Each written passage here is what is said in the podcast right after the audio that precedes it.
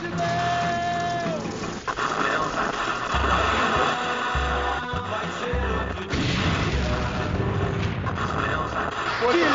da ditadura!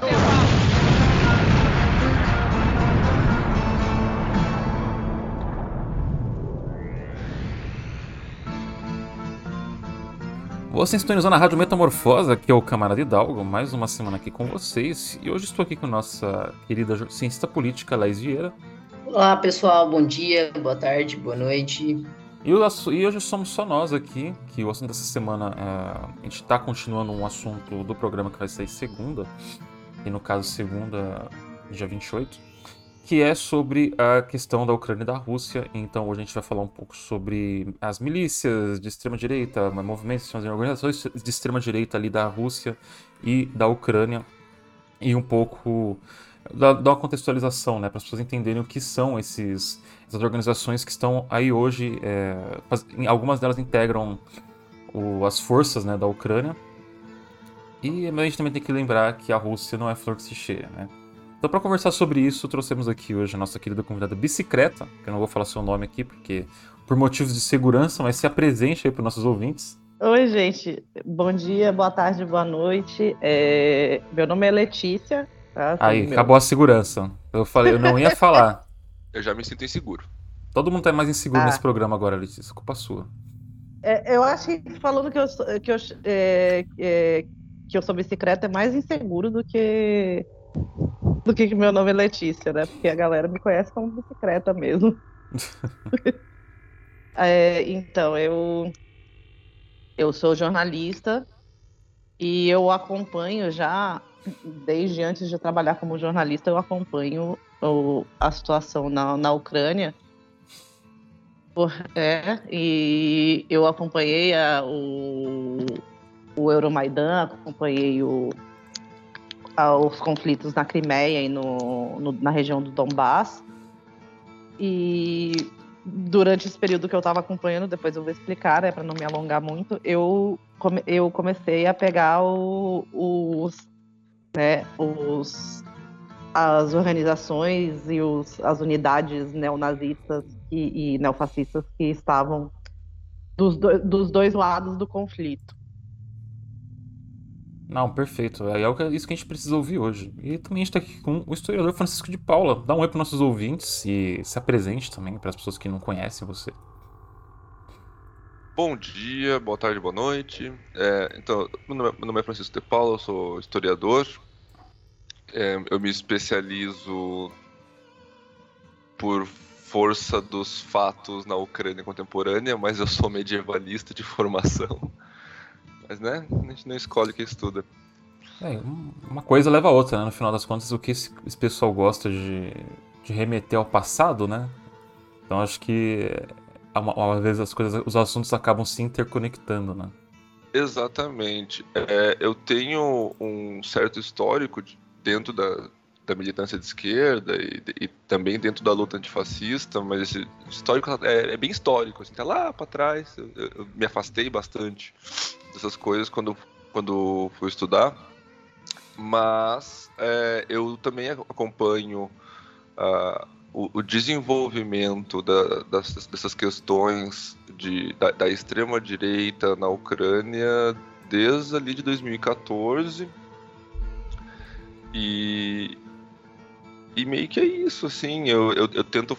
Eu tento colocar da maneira mais crítica possível a situação, porque para qualquer lado que você olhe, vai aparecer um bando de doido defendendo aquele lado. Então a gente tenta ser crítico, tenta ser ponderado. É, a gente faz o nosso melhor, né? Então, bora para a pauta hoje, que a gente tem bastante coisa para conversar, porque esse é um assunto bem denso e acho que a gente vai ficar um tempinho aqui falando sobre ele. Então, bora lá.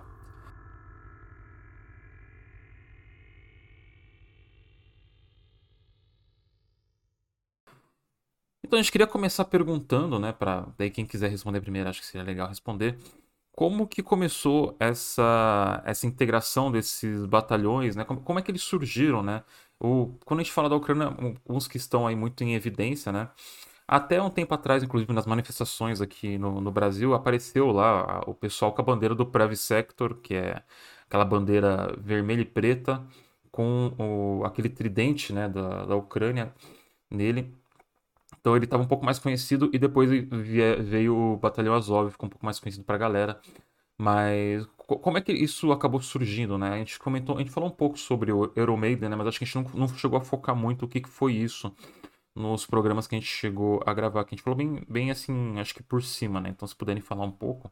O Euromaidan, ele é, ele, é um, ele foi um movimento que começa no finalzinho de 2013, se estende pelo ano de 2014. Ele é um movimento originalmente popular ucraniano, no, uh, que foi uh, in, que teve como sua principal razão inicial o fato do então presidente Viktor Yanukovych ter uh, ter encerrado unilateralmente as negociações que estavam ocorrendo entre o governo ucraniano e a União Europeia para que a Ucrânia viesse a integrar o grupo. O Viktor Yanukovych era sabidamente bem mais alinhado a Moscou, então a, a população ucraniana, isso claro, considerando que a Ucrânia já vinha em crise econômica, a Ucrânia já vinha numa, até numa crise institucional, há algum tempo, desde a Revolução Laranja, que o Yanukovych é, deve ser um dos únicos caras no mundo que conseguiu ser derrubado duas vezes por revoluções no mesmo país. Então, o, o Yanukovych ele foi derrubado pela Revolução Laranja. É, na verdade, ele teria sido é, eleito, daí a Revolução Laranja meio que foi para dizer que a, a, eleição dele foi marmelada, o outro uh, candidato assumiu, cumpriu o seu mandato, e no, no mandato seguinte, Yanukovych de novo se se candidatou e dessa vez se elegeu e o povo na segunda na segunda vez o povo aceitou.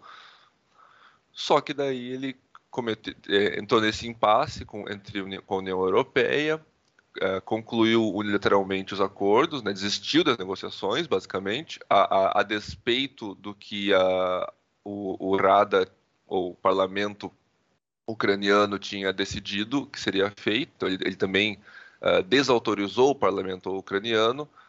E eu coloco dessa maneira para que a gente tenha uma compreensão que, por, por um certo ponto de vista legal e por um certo ponto de vista moral, o Euromaidan não necessariamente, do, no seu início, era um, um golpe de extrema direita, tá? O problema é que muito rapidamente esse movimento popular que, é, que, que se deu no primeiro dia das manifestações, ele houve uma tentativa do governo ucraniano de suprimir com, com, com bastante violência.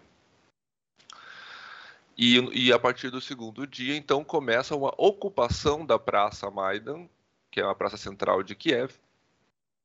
E essa ocupação começa a atrair uh, elementos do, da Ucrânia inteira e muitos deles elementos de extrema direita.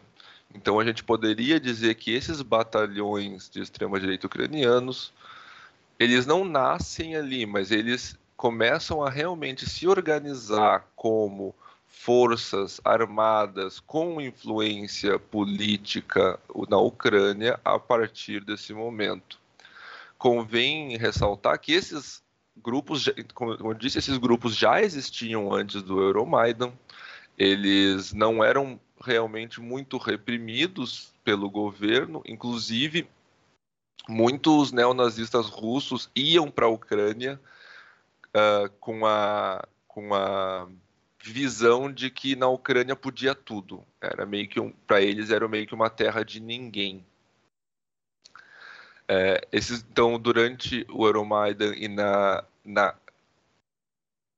resistência à supressão governamental, formam-se essas, essas brigadas, inicialmente, e para ajudar a causa delas e para aumentar ainda mais o poderio delas, a revolução, a revolução do Maidan, ou o golpe do Maidan, a escolha de como nomear ainda eu acho que seja de, de, do cliente, houve uma dissolução das instituições ucranianas, especialmente as forças armadas.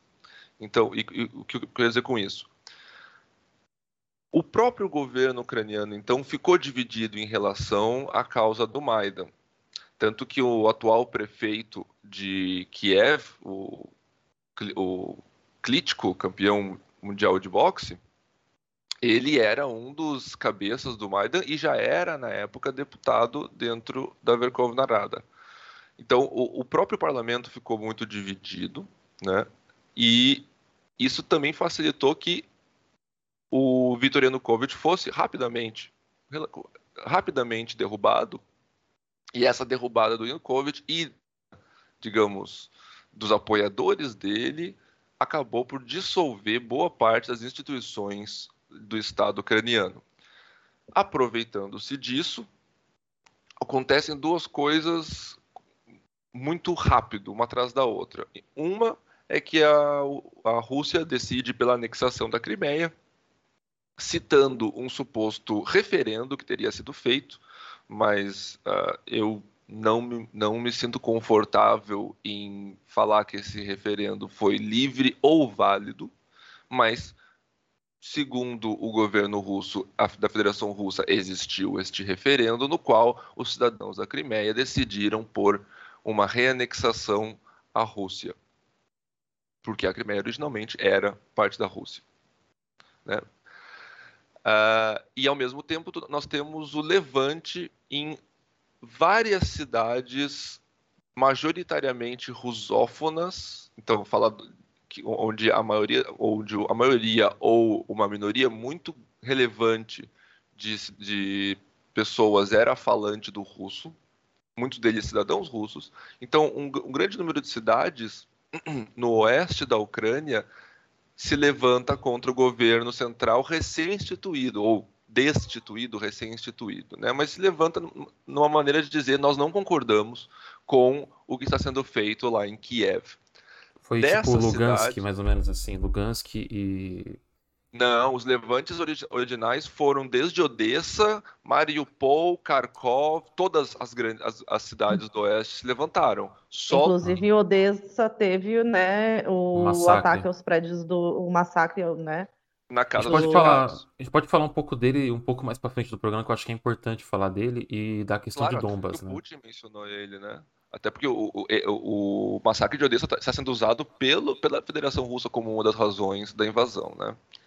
Mas então, é, o, inicialmente o levante é muito maior, só que uh, ele, esse levante só tem um sucesso em Donetsk e Lugansk, que são as, as duas cidades.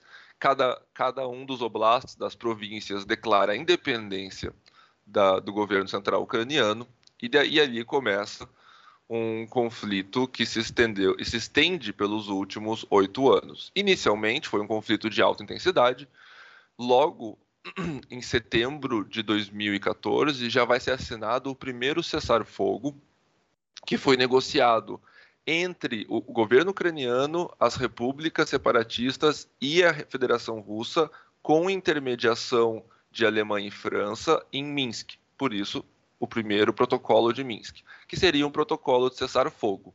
Ele durou mais ou menos 30 minutos sem ser quebrado. Meses depois, eles vão assinar o segundo protocolo de Minsk. Então, o que é interessante, e o, e o governo russo tem mencionado bastante, e provavelmente eles, na reunião agora do dia 28, para é, é, a negociação de paz entre Ucrânia e Rússia, esses protocolos vão ser uh, muito utilizados, digamos assim, né? esse, esse, esse cessar-fogo de Minsk vai ser muito mencionado ele é um, um, documento no qual o governo ucraniano se compromete a uma infinidade de coisas. Uma delas é, dentre elas, cessar fogo, parar agressões contra os, os estados separatistas, mas a base da coisa toda é que a Ucrânia, é, o governo ucraniano se predispunha a aumentar, aumentar a autonomia dessas, dessas províncias que buscavam se separar do resto do país, dando a elas, inclusive, o poder, um poder restrito de veto em questões nacionais, ou seja, dando aos representantes destas províncias no Congresso ucraniano a, o poder de veto em questões territoriais ucranianas, o que inclui aí, por exemplo, e mais importante, a entrada do país para blocos como a OTAN. Correto? É, estamos mais ou menos. Acho que a gente está mais ou menos a par, a par assim, dessa parte da situação. É... Beleza.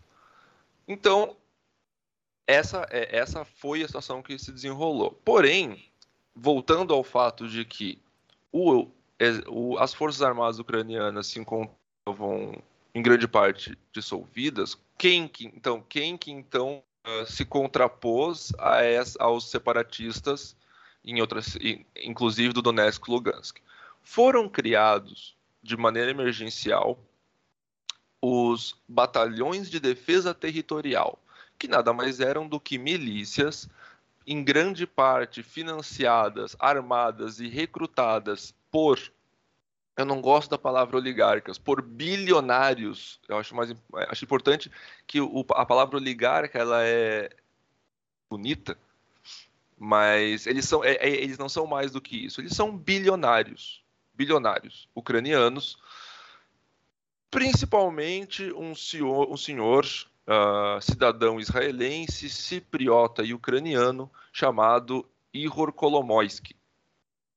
Eu cito o senhor Kolomoisky porque, além de ser o fundador do batalhão de Dnipro, ele também é o principal financiador do batalhão Azov. Batalhão Azov esse que é formado é, principalmente no começo da união das torcidas organizadas dos ultras dos times Kharkov Metalist e, de, e Dnipro 1. Por, não por acaso, o Sr. Kolomoisky também é dono do time de futebol Dnipro 1. É, o, em, outro grupo que vai se formar nessa época é o dito Pravi Sector.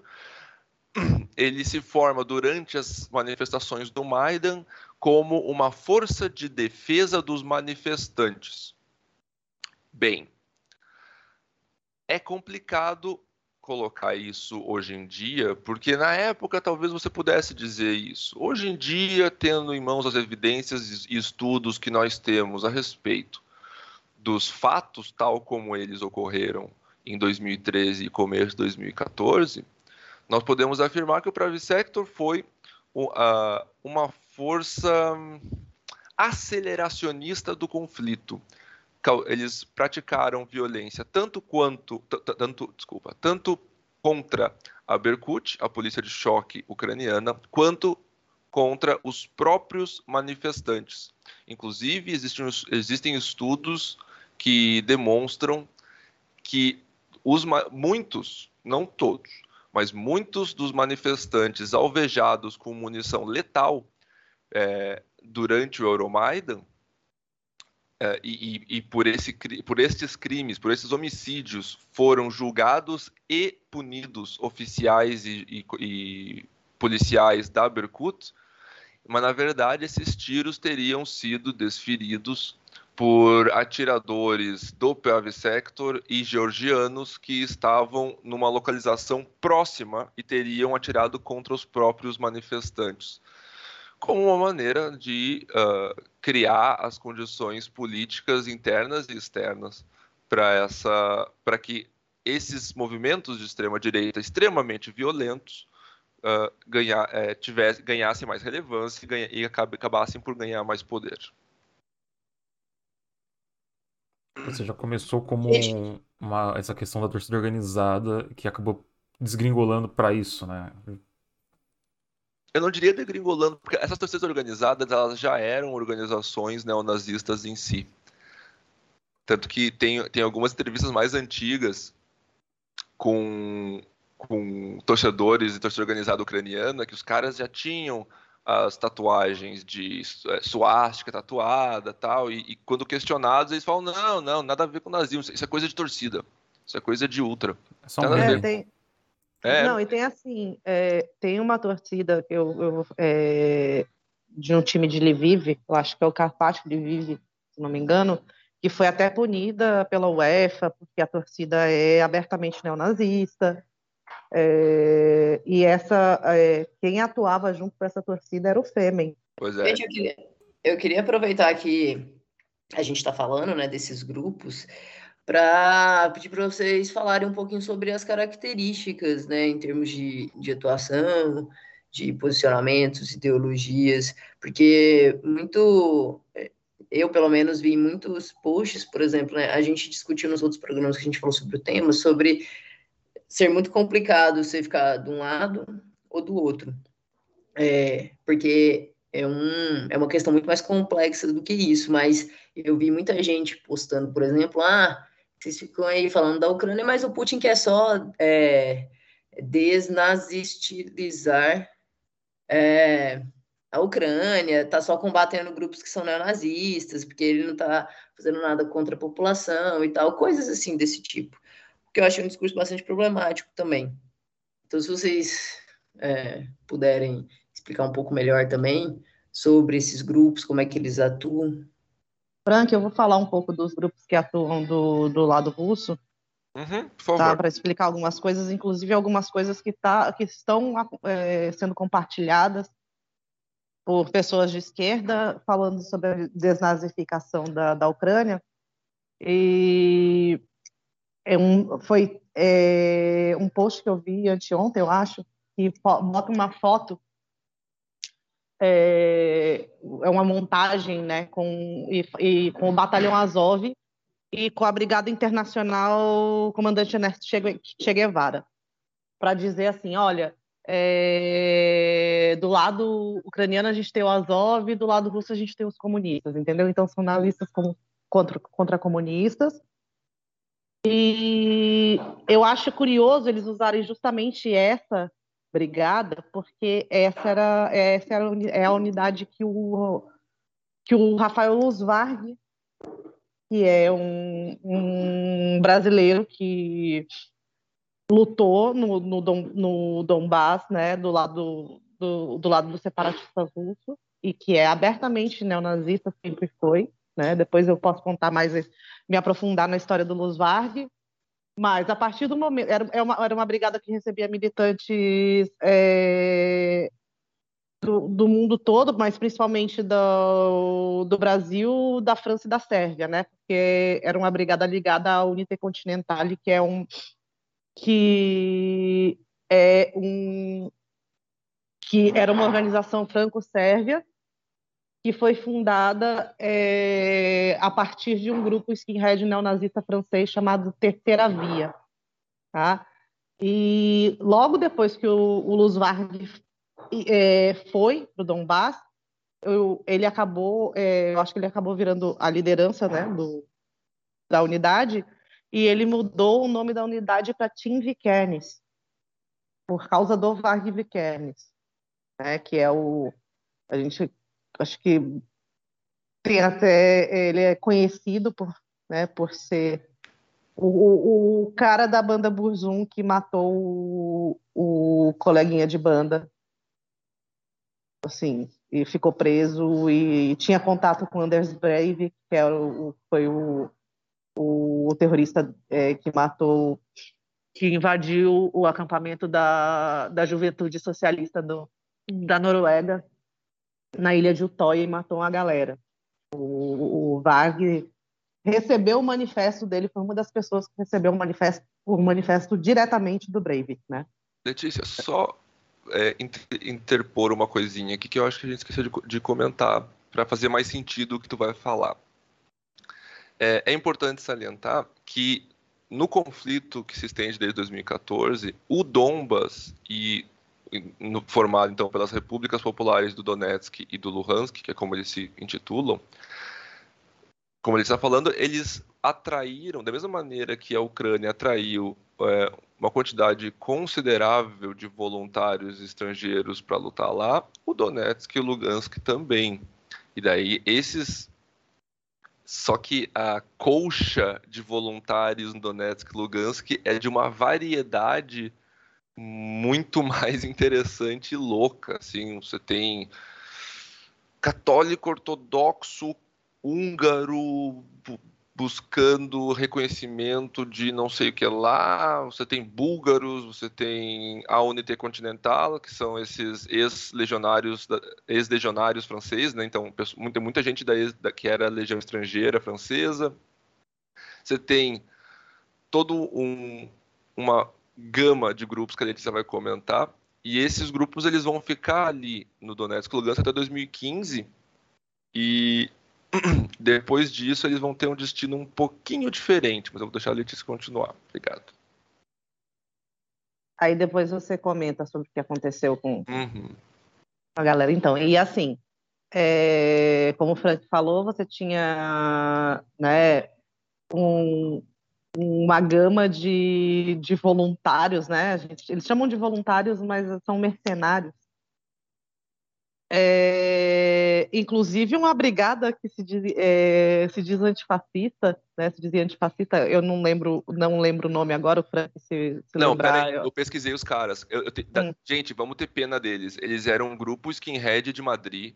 Ah. Skinhead no sentido legal de skinhead, assim, skinhead antifa mesmo, eles realmente eram é, tem que, tem que lembrar isso que, tipo, o povo não, só acho que só conhece, assim, majoritariamente, simplesmente o skinhead do mal, mas tem os skinheads do, do, bem, do bem. Então, ó, eles eram sharp skinhead, gente boa. Sharp significa skinheads against racial prejudice, skinheads contra o, pre o preconceito racial. Os caras eram gente boa, tadinhos. Os caras, meu, é, pegaram uma van e foram pra Ucrânia sem ninguém falar russo nem ucraniano. Chegaram lá e falaram: Tamo aqui para lutar contra os nazistas, galera, vamos lá! E daí começaram a olhar pro lado e perceber as tatuagens dos colegas, assim, tipo, oh, Vamos embora, vamos. Um mês depois eles estavam de volta na Espanha já, gente. Mas Coitado. vamos ter pena dessa galera. Eles mandaram, a, a, eles mandaram literalmente a Read the Baddies, né? Olhou pro lado, assim, pô. É foda. Cara, esse cara tá com uma caveira esquisita tatuada, né? Que, que coisa. É, então, e assim, é, o que eu o que eu acho assim bem interessante em relação a, a, a essas brigadas de voluntários, né? Como o Frank falou, o, o, a Unité Continental, ela, ela né, tinha é, ex-soldados é, da Legião Francesa e o Luzvarri era, foi da Legião Francesa, passou quatro anos na Legião Francesa. Então, é, você tem aí todo o tem o envolvimento do, do Wagner Group, que é um grupo mercenário comandado por um por um neonazista, né? E que está atuando no. isso porque ele tem, essa, ele tem as insígnias da SS tatuadas em volta do pescoço e uma águia do lado. Tipo, a gente não tá falando que o cara é nazista de graças. É, não, é tem, especulação. É, é literalmente não. o cara tem tatuado os brasões no corpo, assim, como se fosse uma, Sim, uma roupinha pode... debaixo da roupa. É, como Sim. se fossem as insígnias do, do, uniforme mesmo. No lugar isso, onde ficaria no uniforme, ele tem tatuado. É, eu, eu, até catei o V-Contact dele e ele posta, tipo, direto foto sem camisa, assim. É, e e a gente teve esse, o, o principal batalhão, a principal unidade neonazi era o Krustic. Pedro Aguiar vai me matar, mas eu não lembro, não lembro como fala direito esse negócio. Eu vou falar assim, tá? É, o, e o Krustic é ligado ao grupo Wagner, tá? Que é esse grupo de mercenários, é de segurança, é, é a segurança privada que eles chamam, né? É... Milícia e... legalizada, né? É, não, é. É, é o, é o Blackwater russo. É, é tipo o Blackwater russo mesmo, né?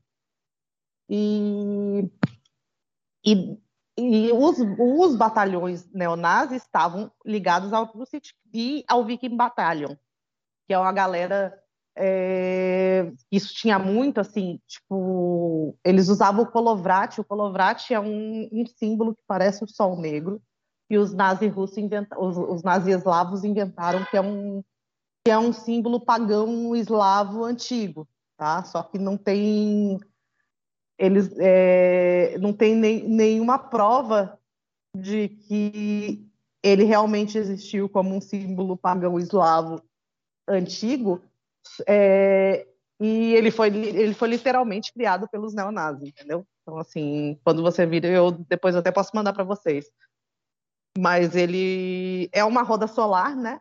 Que é o, o, o Sol Negro é isso, né? Que é um é, são é, realmente isso tem o que tem base no, no, paganismo é que os pagãos, não só os pagãos eslavos, mas os pagãos nórdicos, né, escandinavos, é, eles tinham, é, eles, a roda solar é, a suástica é uma roda solar, né, então, assim, é um símbolo muito poderoso, antigo, então, por isso que eles criaram esse, é, tem essa intenção de criar símbolos ou de se apropriar de símbolos, né, de, de religiões é, antigas que eles que eles querem retomar. E aí tinha, eles usavam o. A, muitas runas também, né? É, a Valknut também é de paganismo nórdico.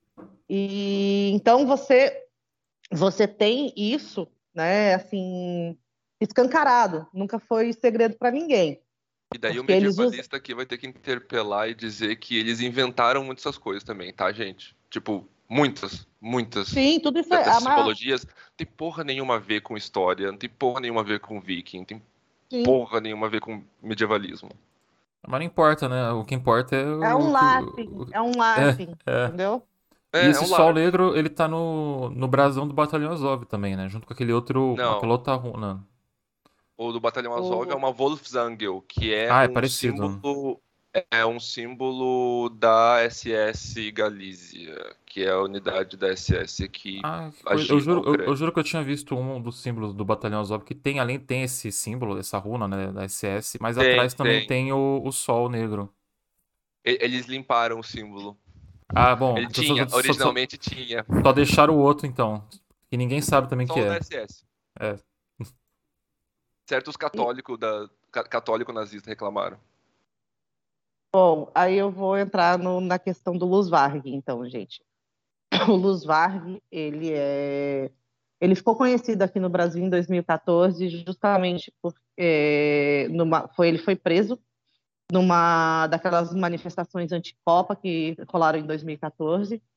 Ele apareceu, ele estava de kilt no, na manifestação é, sem camisa, tomou um monte de bala de borracha, então, tipo, foi um, a imagem é impactante, sabe, de ver um doido de kilt sem camisa, cheio de marca de bala de borracha e ah, do jeito que ele meio queria, que né? lutando, né? é, meio que lutando com, com a polícia. Então, assim, o que, que aconteceu? Na no, logo que ele, ele passou um mês preso, ele não foi só ele que foi preso, foi, foi preso um outro rapaz, chama Fábio Ideck. É, na época os, os, manifestantes, né, o, o pessoal que estava apoiando né, as manifestações pediram ajuda pela libertação deles e tal. O, os dois nem se conheciam, mas né, foram os dois presos de, dessa manifestação específica, então a galera é, se pronunciou a respeito, muita gente de esquerda pedindo pela libertação, pela libertação dele, e, enfim. É, quando ele saiu, ele deu uma entrevista para o G1 falando que ia para a Ucrânia. E nessa entrevista ele conta que ele foi que ele foi da Legião Estrangeira, né? Aí ele conta que ele fez uma tatuagem de para tipo ficar tipo uma cicatriz no olho Sim, o cara é totalmente viking, viking, viking de Osasco, né? a galera fala. E ele falou, não, porque eu vou lá, porque eu quero lutar pela mãe Rússia. É... E assim, é uma entrevista interessante porque ela é bem. O... Na época, é... pouca gente entendia o que era a quarta teoria política, né? O que é o duguinismo. Então, é... ela é extrema. O ela é extremamente confusa ideologicamente falando, entendeu? As pessoas não entenderam nada. Eu lembro na época que as pessoas trataram ele como se ele fosse tipo uma pessoa excêntrica, sabe? O cara é meio doido. Mas não, ele tinha esse background ideológico mesmo, entendeu? E, o próprio, ele mesmo, mas ele chegou a falar que era stalinista, mas a gente tem isso print dele falando que ele sempre foi nazista, entendeu? E o Luz Varg, quando foi para o Donbass, quem, ele foi recrutado pelo, pela Intercontinental e quem estava fazendo o recrutamento da, é, aqui no Brasil era o Rafael Machado, líder da Nova Resistência. junto com o Álvaro Rausch. Vocês devem lembrar do Álvaro Rausch, que ele saiu até naquela primeira matéria sobre neonazismo no Brasil. Ah, sim. sim ele, ele é um cara é, que era da resistência sulista, Nova Resistência. Eles, assim, o próprio Machado fala que eles foram os responsáveis, né, pra, pela, pela Frente Brasileira de Solidariedade, de Solidariedade com a Ucrânia, que era através da frente que eles, que eles recrutavam. E aí eles mandaram, porque eles que tinham contato, entendeu, com essa galera. O Luz Varg não, não, meio que não, não tinha, ou não sei se foi ele que botou em contato, enfim. E a Unité Continental e a Frente Brasileira de Solidariedade com a Ucrânia, se eu não me engano, é, recrut, eles recrutaram mais sete brasileiros além do Luz. Então, não foi só ele, entendeu? Foram, é, foram aí, entre oito pessoas que passaram pela unidade, pelo Team Vikernes, né? E durante né, é, é, esse período, teve gente que tentou faz, tipo, botar o Luz Varg como herói, né? A galera da Nova Resistência é, tratava ele, inclusive quando ele foi preso, né? Ele, era, ele é o nosso herói de guerra, foi, foi lutar pela Nova Rússia. E o Luz Varg foi usado como pro, garoto propaganda de, da, das brigadas neonazis é, do lado russo é, no mundo inteiro, não foi, não foi só aqui no Brasil, não. Tá? Ele era o garoto propaganda mesmo. E o Luzarg foi preso, ele voltou para o Brasil e aí ele ele não podia pisar na Ucrânia, né? Porque ele era considerado, ele é considerado criminoso de guerra. Ele foi preso, se eu não me engano, em 2016. Foi, 2016.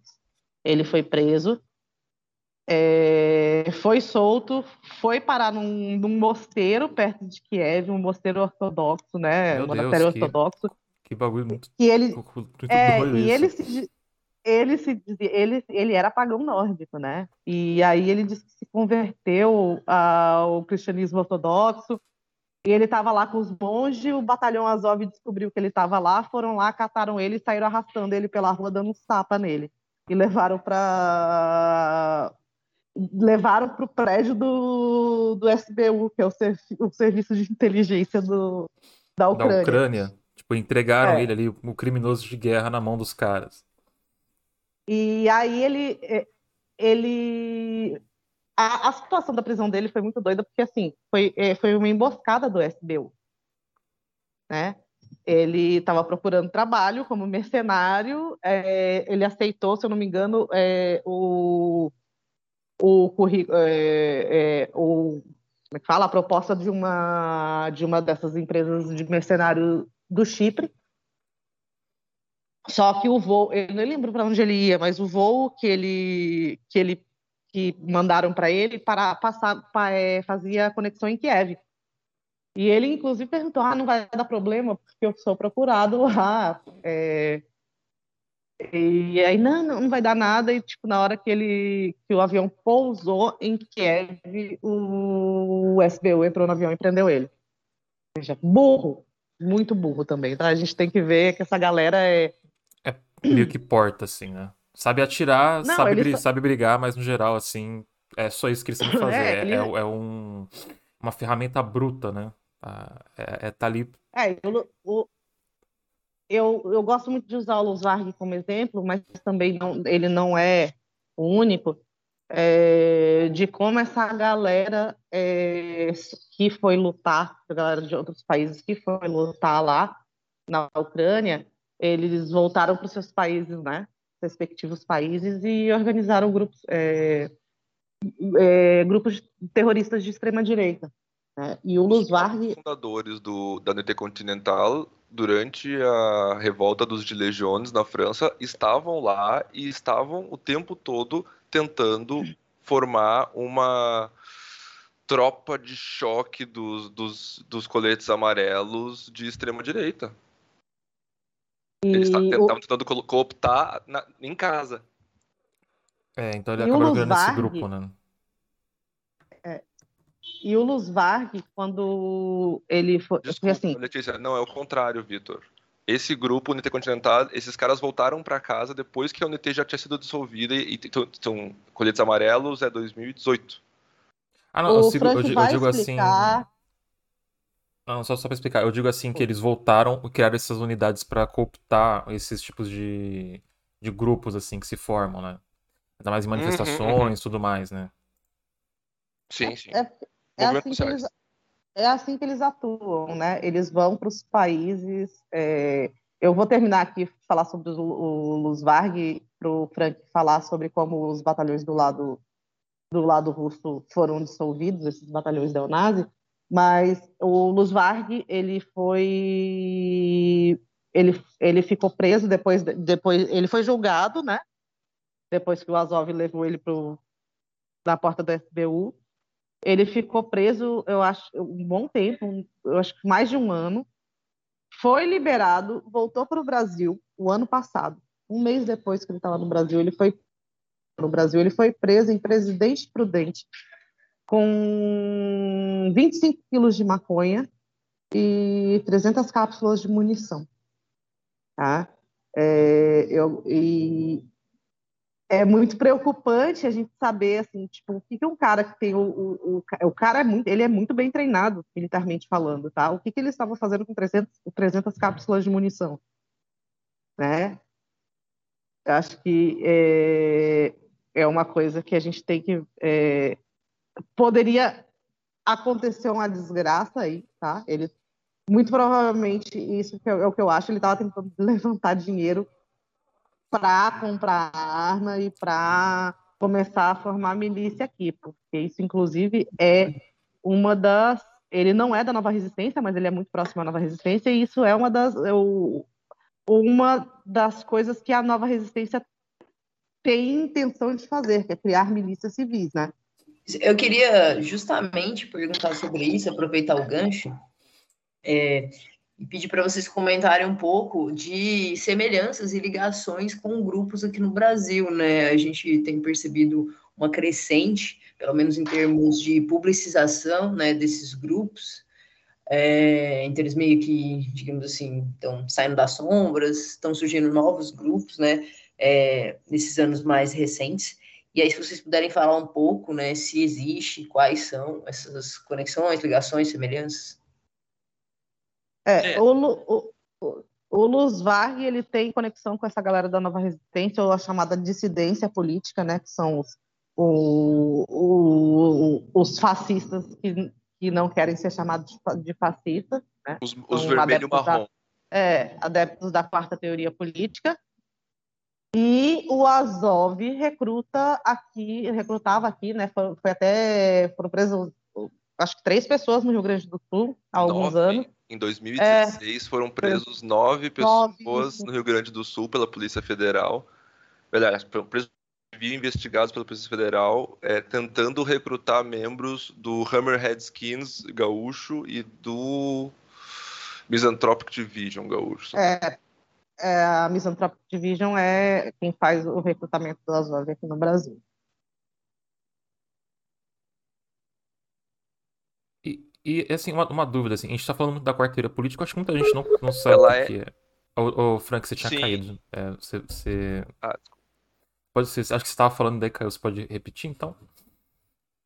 Então, é, essa, então, co- como eu estava falando, em 2016, esses, esses cidadãos russos, for, russos não, ucranianos, desculpa, foram presos aqui no Rio Grande do Sul, no, Brasil, no sul do Brasil, pela Polícia Civil Gaúcha, tentando recrutar membros dos grupos Hammerhead Skins e Misanthropic Division. O que, que são esses grupos? Esses grupos são grupos neonazistas de origem americana, e que mantém bastante contato e ligações com os originais nos Estados Unidos. Não por acaso, muitos dos fundadores do Azov também eram membros da Misanthropic Division. Só que a Misanthropic Division também atua é, na, na, na Rússia, Uma coisa que eu acho interessante falar também, Frank, claro. é é que a Nova Resistência também é um grupo formado nos Estados Unidos. É um grupo é, formado pelo James Porraso, que é, era do American Front. O American Front foi o, o grupo é, é, neonazi skinhead que, é, mais violento dos Estados Unidos durante os anos 80 e 90, tá? É, eles, eles cometeram assassinatos de, de imigrantes, assim, eles, eles, eles aterrorizavam né, a região onde eles atuavam, foram é, muito é, foram desmobilizados em, é, pela pelos Antifa, né, dos Estados Unidos, mas o, Porraso ele teve uma briga com os outros membros do American Front e decidiu que ia formar a New Resistance, né? A New Resistance é um é, era é, tipo ele já é, ele já estava próximo à quarta teoria política, né? Nessa época e aí a foi se eu não me engano foi criada a nova resistência aqui no Brasil e a da Europa, né? A nova resistência da Europa é, hoje eu acho que está restrita à Itália, né? E tem, eles têm ligação com também com, com, com a Casa Pound, né? Que é um que é um grupo italiano, um, é uma organização neonazista italiana muito um famosa. Think tank. É. Na verdade, eles, eles têm uma questão de meio de de squatting, né, de ocupação de, de prédios e de para criar moradia popular e, a, e, enfim prestar serviços à população que eles dizem que o, o, o Estado não não não consegue prover e assim então você vê que essa ligação entre os grupos que atuam de um lado e de outro elas são elas são muito estreitas e a gente tem é, notícias de gente que atuava no, no Azov, por exemplo, e foi, e foi para a Rússia. A gente teve é, gente que foi atuar, é, que saiu.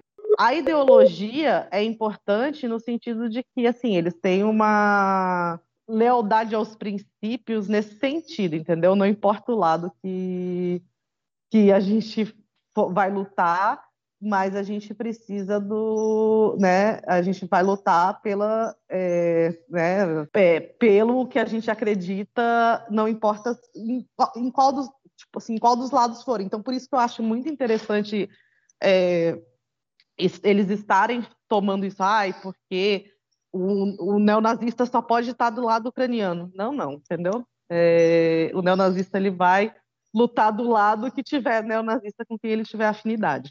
É, e tem muito, tem muito disso, né? E daí tem, tem um lado que fala, não, os, os russos não podem ter neonazistas porque o Putin é, mandou matar os mais, mais complicados. E a Ucrânia não pode ter neonazistas porque o presidente é judeu, sabe? Então tá, tá muito esse discurso também vendo correr muito é, na mídia, no geral, né? Na mídia hegemônica e no nosso círculo, assim, da, da internet que não interfere em nada do que os jornais acabam falando no final das contas. Então acho que é bom é, é deixar isso um pouco claro, né?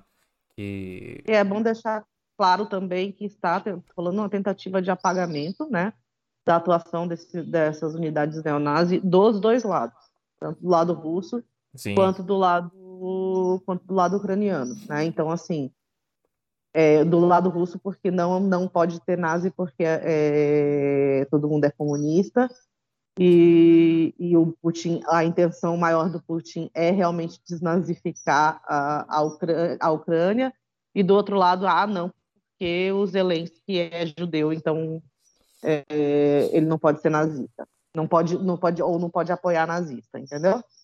Se judeu não pudesse apoiar nazista, o Azov não existia. Explique, explique, explique melhor, explique melhor isso aí para quem não pegou. Então, como, como, como eu mencionei mais cedo, o, o maior financiador do batalhão Azov foi um bilionário judeu. Não apenas judeu, mas à época presidente da Associação Judaica Europeia, o Igor Kolomoisky. Inclusive o Kolomoisky com essa guerra ganhou, tá, ganhou dinheiro pra caramba, velho. Antes, em 2013, ele valia talvez uns 3 bilhões, assim, 4. Mal é mal um bilionário. Hoje em dia ele deve estar, tá, assim, ó, só de bens legais, sem contar o por debaixo dos panos, porque também ele, por exemplo, ele era dono do Privatbank, o maior banco da Ucrânia. E daí ele foi acusado de ter roubado 8 bilhões do Privatbank. Caralho. Daí, aham, daí o Privatbank faliu. E, faliu, foi estatizado, né? Foi salvo pelo governo. Cara, é o Paulo Guedes do... Governo... do... do... Não, bem, bem mais louco. Bem mais louco que o Paulo Guedes. E nesse esquema é. de, do banco ser salvo pelo governo, o, o governo pagou, tirou o banco das mãos do Kolomoisky e pagou mais 3 bilhões para ele. Então, ele deve ter roubado 8, ganhou mais 3. Tá na tá média. Mal. Tá na média. Né? Então, Isso é contar todos os outros negócios dele. E, sem contar o fato de que. É, acho que é fato sabido que o, o Zelensky ele era comediante, né? Sim, o Danilo Gentili ele... ucraniano. É, ele, na verdade, eu, eu, tenho, eu tenho feito agora uma mistura dele. Ele é uma mistura de Danilo Gentili com Sérgio Moro. Assim, é, o, é, o, é, o, discurso do Sérgio Moro na boca do Danilo Gentili. Porque, tipo, Ué, ele tem mas... essa pira anticorrupção. Corrupção. Ah. Anticorrupção. Ele não, corrupção. não, não consegue falar por você é um Você é um corrupção. Você é um corrupção. Mas o, o Zelensky, ele foi lançado à fama pelo, pelo, pelo programa Servant of the People, né? Servo do Povo. Não, e que era... Programa é, é, é o mesmo nome do partido político que ele criou para concorrer para a presidência e ganhar. Esse programa, ele era no canal 1 mais 1, um canal ucraniano chamado 1 mais 1. Adivinha quem que era o dono desse canal? É... Pô, agora você me pegou. O mesmo Igor Kolomoisky, irmão. É o mesmo cara. É o mesmo cara, velho. É o mesmo cara. Caralho, mano. Ô, Frank, coisa só piora, velho. Eu acho importante a gente falar também que a intenção de, dessa galera que financia né, o Azov e outros grupos neonazistas que atuam em conflitos no geral, tá? Porque é, depois eu vou pedir para o Frank falar um pouco sobre o Wagner Group. Por favor. E vou dar, um, vou dar umas, uma, algumas referências, algumas coisas para mostrar que eles atuam no mundo inteiro como um fator de desestabilização, né? O, esses grupos são financiados para desestabilizar os governos, né?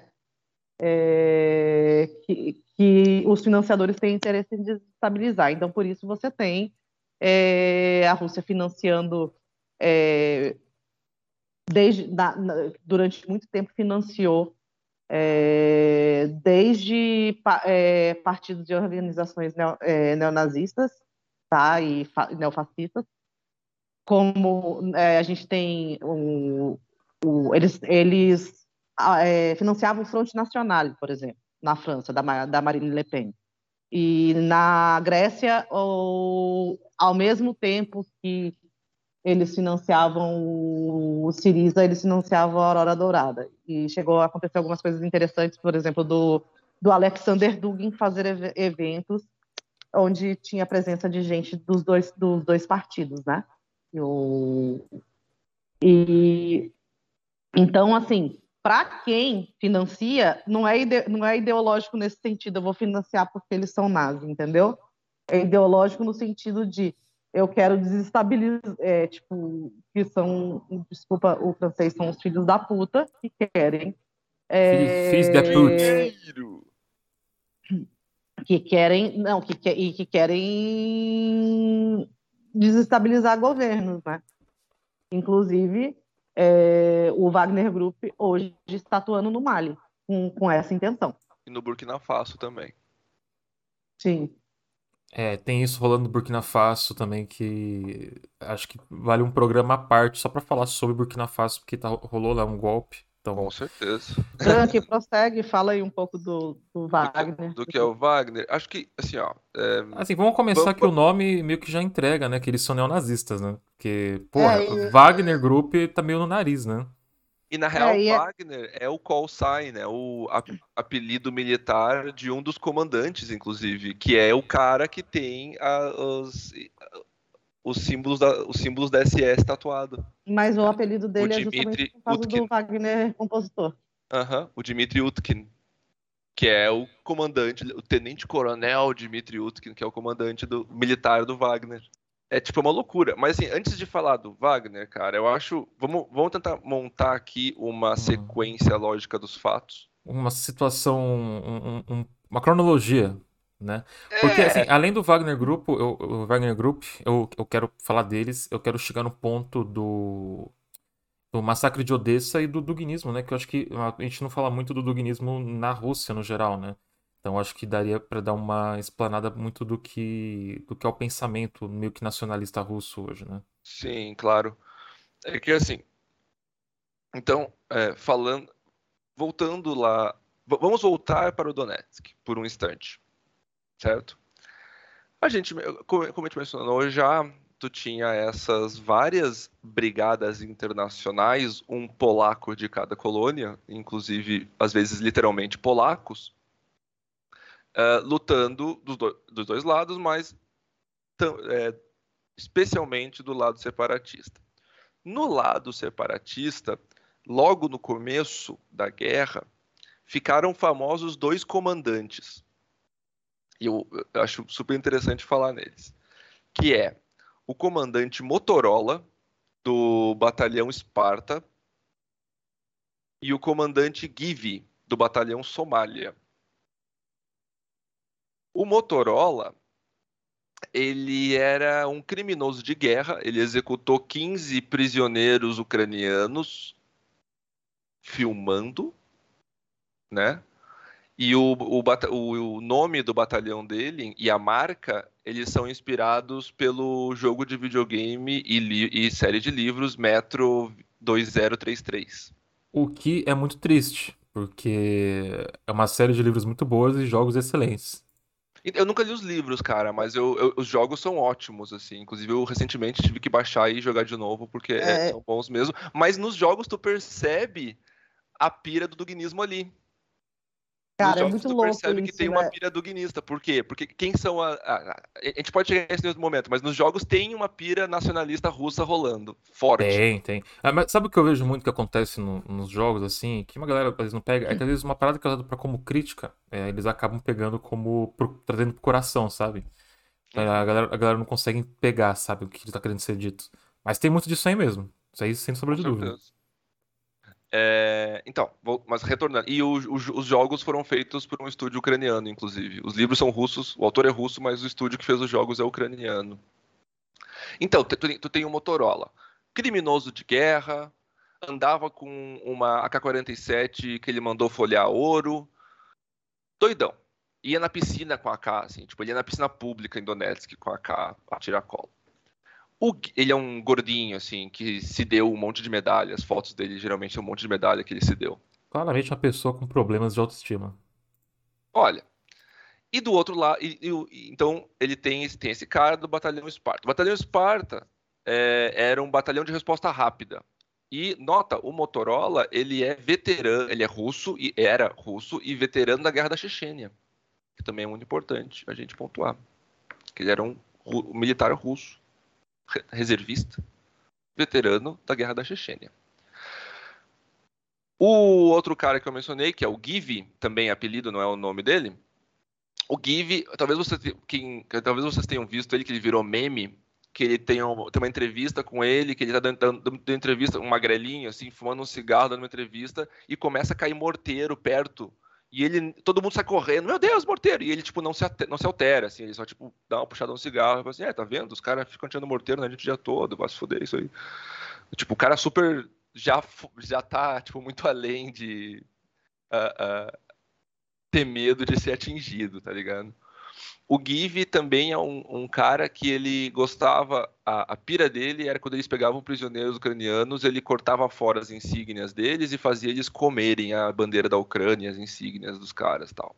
Também criminoso de guerra.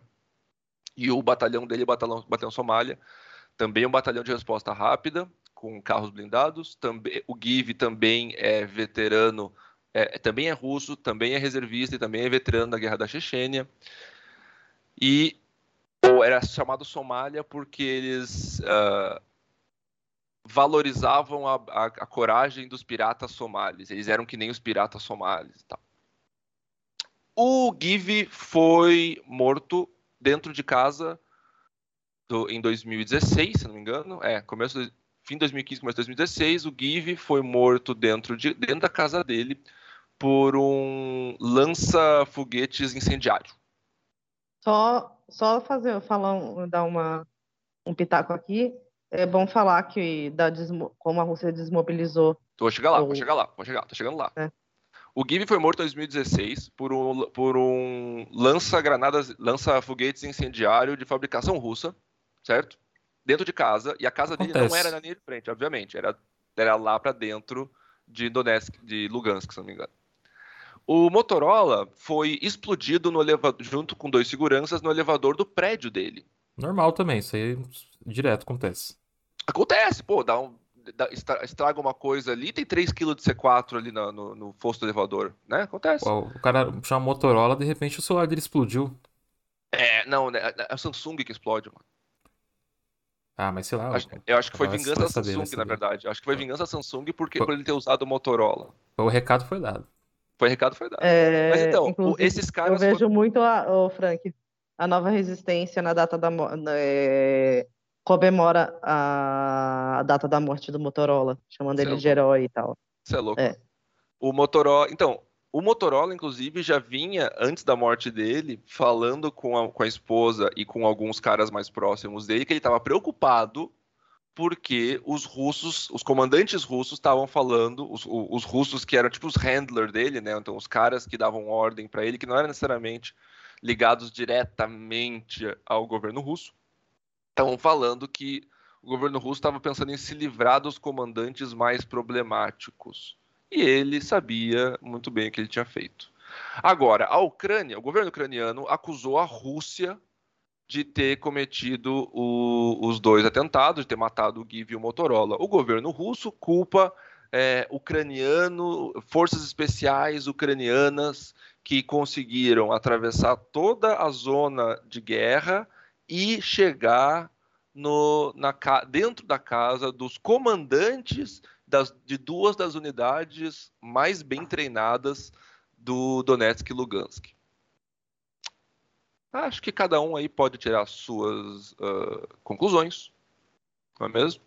Mas o fato é que ali entre dois- 2015 e 2016, então depois da, da- da assinatura do segundo ah, acordo de Minsk, ou o Minsk II, a missão, é, do lado de Donetsk e Lugansk, como a Letícia estava comentando, foram desmobilizadas as milícias internacionais. A UNT Continental foi mandada de volta para casa, os húngaros foram mandados de volta para casa, ah, o- a Brigada Svarovich foi puxada de volta para foi para a Rússia, que era uma brigada de neopagãos eslavos, coisa muito louca.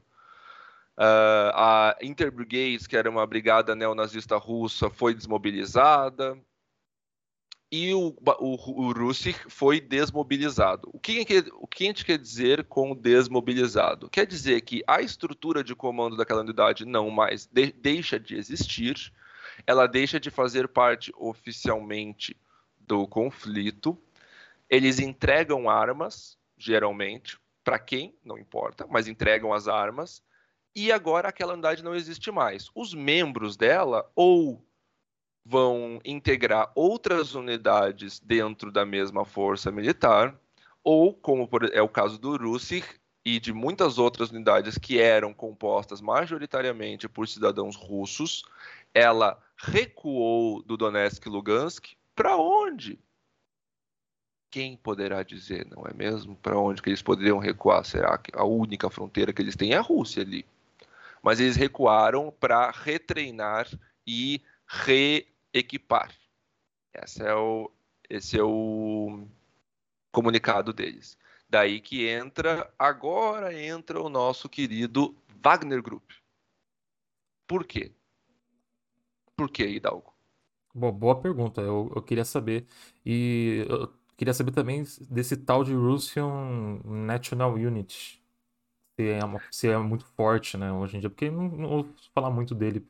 Mas me mandaram algumas coisinhas. Então, Estou muito o- curioso para saber as ligações. Quando eu falo Interbrigades, eles são membros dessa RN, RNU. A RNU é o nome da organização na Rússia, e daí quando eles vão para o Donetsk e Lugansk, eles vão entrar em brigadas variadas. A Russich, a Se disseminam assim, né? É, eles se espalham e ele- eles vão. Porque essas organizações de extrema-direita, ainda que elas se proponham disciplinadas, elas tendem a ser extremamente fragmentárias é, dentro, internamente, e, tendem a ter muitos, é, é, muito, muitas disputas internas. Então, é, é, é normal, é, é até esperado que na hora de, de, de, mobilizar elas, elas vão acabar indo para lugares diferentes, grupos diferentes, grupos, uh, subgrupos diferentes da mesma organização vão acabar indo para lugares diferentes. É uma forma deles não sumirem também, né?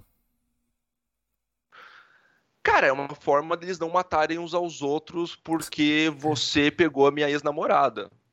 Caralho, que, que. É nesse nível. É. É, o que, que eu espero é, de tipo, fascista, tipo, meio né? Que é, assim. É, né? Mas, então, onde é que entra o Wagner Group nessa história? Porque o Wagner Group, como nós já, bem, já, já mencionamos mais de uma vez, o líder do Wagner Group, eu até vou ler o nome dele aqui de novo, Dmitry Utkin, codinome Wagner, ele uh, teria conexões com uh, grupos eslavônicos, uh, com grupos que, que, que, propõem uma, uma, uma superioridade dos eslavos, né? além de, claro, ter esses belos adereços da SS nazista pelo corpo. O que não faz muito sentido, então, né? Porque a Alemanha nazista meio que tratava os eslavos como subhumanos, né? Mas é aí que se encontra a cruz da questão que divide o, o nazi, neonazista ucraniano do neonazista russo. Mas, mas pera, é uma cruz ou é uma mira celta? A gente tem que deixar isso, isso claro aqui no, no programa. Porque eu não quero confundir ninguém que pode estar ouvindo isso aqui. Sinto me quebra, mano. Puta que pariu. Ai, socorro. Aí tu me quebra, mano. Aí tu me quebra. Ai, caralho. Ai, ai. Mas então, é, é aí que é a grande diferença, saca? Porque eles têm. Pra praticamente todo o resto, eles acreditam nas mesmas coisas. É, é como dizer assim: ambos acreditam que existe uma raça superior, eles só não concordam qual que é. Ou não concordam exatamente quem ah, pertence a ela. Ah, tá ótimo. Tá, a galera tá tentando descobrir a raça superior, pô. É, deve ser os Nibelungos. Estão aí pra aparecer em breve. É, cara, eu tô. É, é muito papo doido, de gente doida, né, mano? É, os caras tratam a vida real como um grande RPG. Tá vindo com Nibiru. Tá chegando aí. A raça super hoje tá vindo com Nibiru e arte tá cheirando. Hum, tipo isso. Então, e daí o, o, uma, uma coisa que. Então, o que é o, o Wagner Group, como a gente falou, eles são uma PMC, um Private Military Contractor, um grupo mercenário, na falta de palavra melhor, é, é, de origem russa, né, que atua ao redor do mundo. Alguns dos lugares onde o Wagner Group já atuou foram além da Crimeia, então eles estavam na Crimeia em 2014, quando da anexação. Eles participaram uh, do conflito ucraniano é, do lado do Donetsk e Lugansk, eles fizeram algumas ações pontuais. Eles também estiveram já no Sudão, na República Centro-Africana, no Madagascar, na Líbia, na Venezuela, no Moçambique e no Mali. E também provavelmente em Belarus, eles parecem ter, parece que atuaram uh, durante a, a, crise no Belarus, em Nagorno-Karabakh, que também é outro saco de gato para que merecia também o seu próprio episódio, e em Burkina Faso. Então, os caras estão em tudo que é lugar. Porque é, é, e agora é estão no Mali, né? É essa a natureza de um grupo mercenário, não é mesmo? Eu ficaria eu queria muito saber um quem abria assim os extratos para saber de onde está vindo o dinheiro dessa galera, né? Eu tenho alguns, alguns lugares em mente assim de onde está de onde tá vindo. Tipo, e, e, e mas a, o grande ponto, o grande uh, a, a, grande atuação do Wagner, que realmente é, ergueu eles de mais um grupelho mercenário qualquer a o grupo mercenário da Rússia, foi a Síria. Na Síria, o Wagner fez o nome e na Síria, e a, a, a Letícia, acho que isso, talvez foi isso que ela ia falar, mas ela vai, ela vai poder confirmar, que né, no combate, na Síria, o Wagner já contava com muitos combatentes que eram esses pelotões desmobilizados lá do Donetsk e Lugansk. Fez a conexão? Chegamos no Wagner? É, e agora, assim, o, eu, da Síria eu não fui muito atrás, mas eu estou indo atrás da, da questão do Mali, porque eles estão atuando lá agora, né? Eles foram, pelos pelas informações que eu tive, eles, o governo fechou um contrato com eles no, em agosto do ano passado. Eles, eles foram para lá no final do ano passado, né? E agora parece é, a gente não sabe se eles vão ser vão sair de lá para, né? É, vão mobilizar eles para voltar para o Donbass. Mas o que acontece é assim: o, a, o, a França, né, ela estava. É, o Mali sofre muito com, com grupos islamitas ligados ao Daesh, né? O Estado Islâmico. Eu não gosto de chamar de Estado Islâmico porque, né? Não, é não é Estado. Não, é, Estado. Estado então... e é um termo assim meio islamofóbico, né? É, Acaba sendo isso, utilizado é... para todos os povos islãs e, e por aí vai. E o que acontece? O, o Mali, ele está. É, o governo do Mali é, um, é uma junta militar, né? E então essa junta militar contratou o, o, o Wagner para, primeiro, é, lutar contra as, a, a, as tropas francesas, né? Que, que, que estavam no Mali e eles tipo, não estão mais, inclusive, tá? é, proteger a junta e ajudar o governo a lutar contra os terroristas do Daesh e os separatistas do norte. Os separatistas do norte, quem, quem são? É, é, um, é um território que chama Azawad, tá? É, é um território que eles conseguiram, é, eles estão em processo de transformar em em uma, em uma federação dentro da, do, do estado do Mali. Eles são tuaregues, né? Que é, povos que é o Tamashek, tuareg. E eles também, assim, o, o, o, o Azawad também sofre muito com, com ataques do, do Daesh, né? E só que o Wagner Group, por exemplo, não chegou a atuar lá, mas ele está atu atuando na. Ele chegou até as três fronteiras, que é a fronteira do Mali, do Níger, e depois eu vou conferir qual é o nome do outro país, mais ao norte, né? Mas no sul a atuação deles está assim. Eles estão cometendo massacres, execuções sumárias, é, e especificamente é, eles executaram e massacraram a população do Dogon, né, que é, fica é uma, né, um, é uma, uma das, das etnias do, do, do Mali, né, que fica no sul do Mali, e assim, é, ele está acontecendo uma coisa muito interessante é, de ter protestos, né, manifestações, sei lá como é que chama, eu odeio falar manifestação pró alguma coisa, mas está tendo manifestação pró governo, né, pró governo da junta militar, é, e contra a França e são processos que estão é, é, protestos que estão cada vez mais ficando russófonos, tá? ou russófilos, desculpa, russófilo não, russófilo, porque é, essas pessoas estão é, saindo das ruas para apoiar a junta e, o, e, o, e os russos.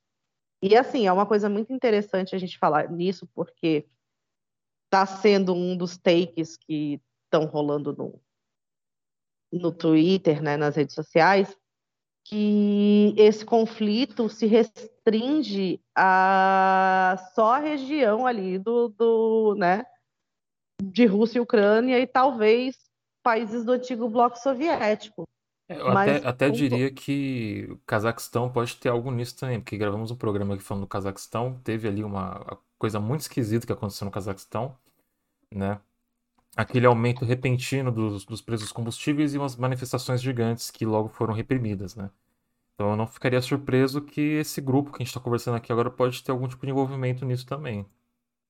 É, então assim, a gente vê que todos esses grupos, né? Aí eu posso falar também do, do lado ucraniano, para até trazer um, é, a questão, não sei se vocês lembram do, de uma manifestação que teve no ano passado, ano retrasado, ano retrasado, a manifestação dos entregadores antifascistas, que teve uma manifestação para Bolsonaro marcada no mesmo dia. Sim. Aí tinha um cara com a bandeira né, do, do tridente, a bandeira. Depois do eu quero. Sector, eu acho, se não me engano, que era preta e vermelha com um tridente. É, é, essa bandeira do. Eu acho que é do.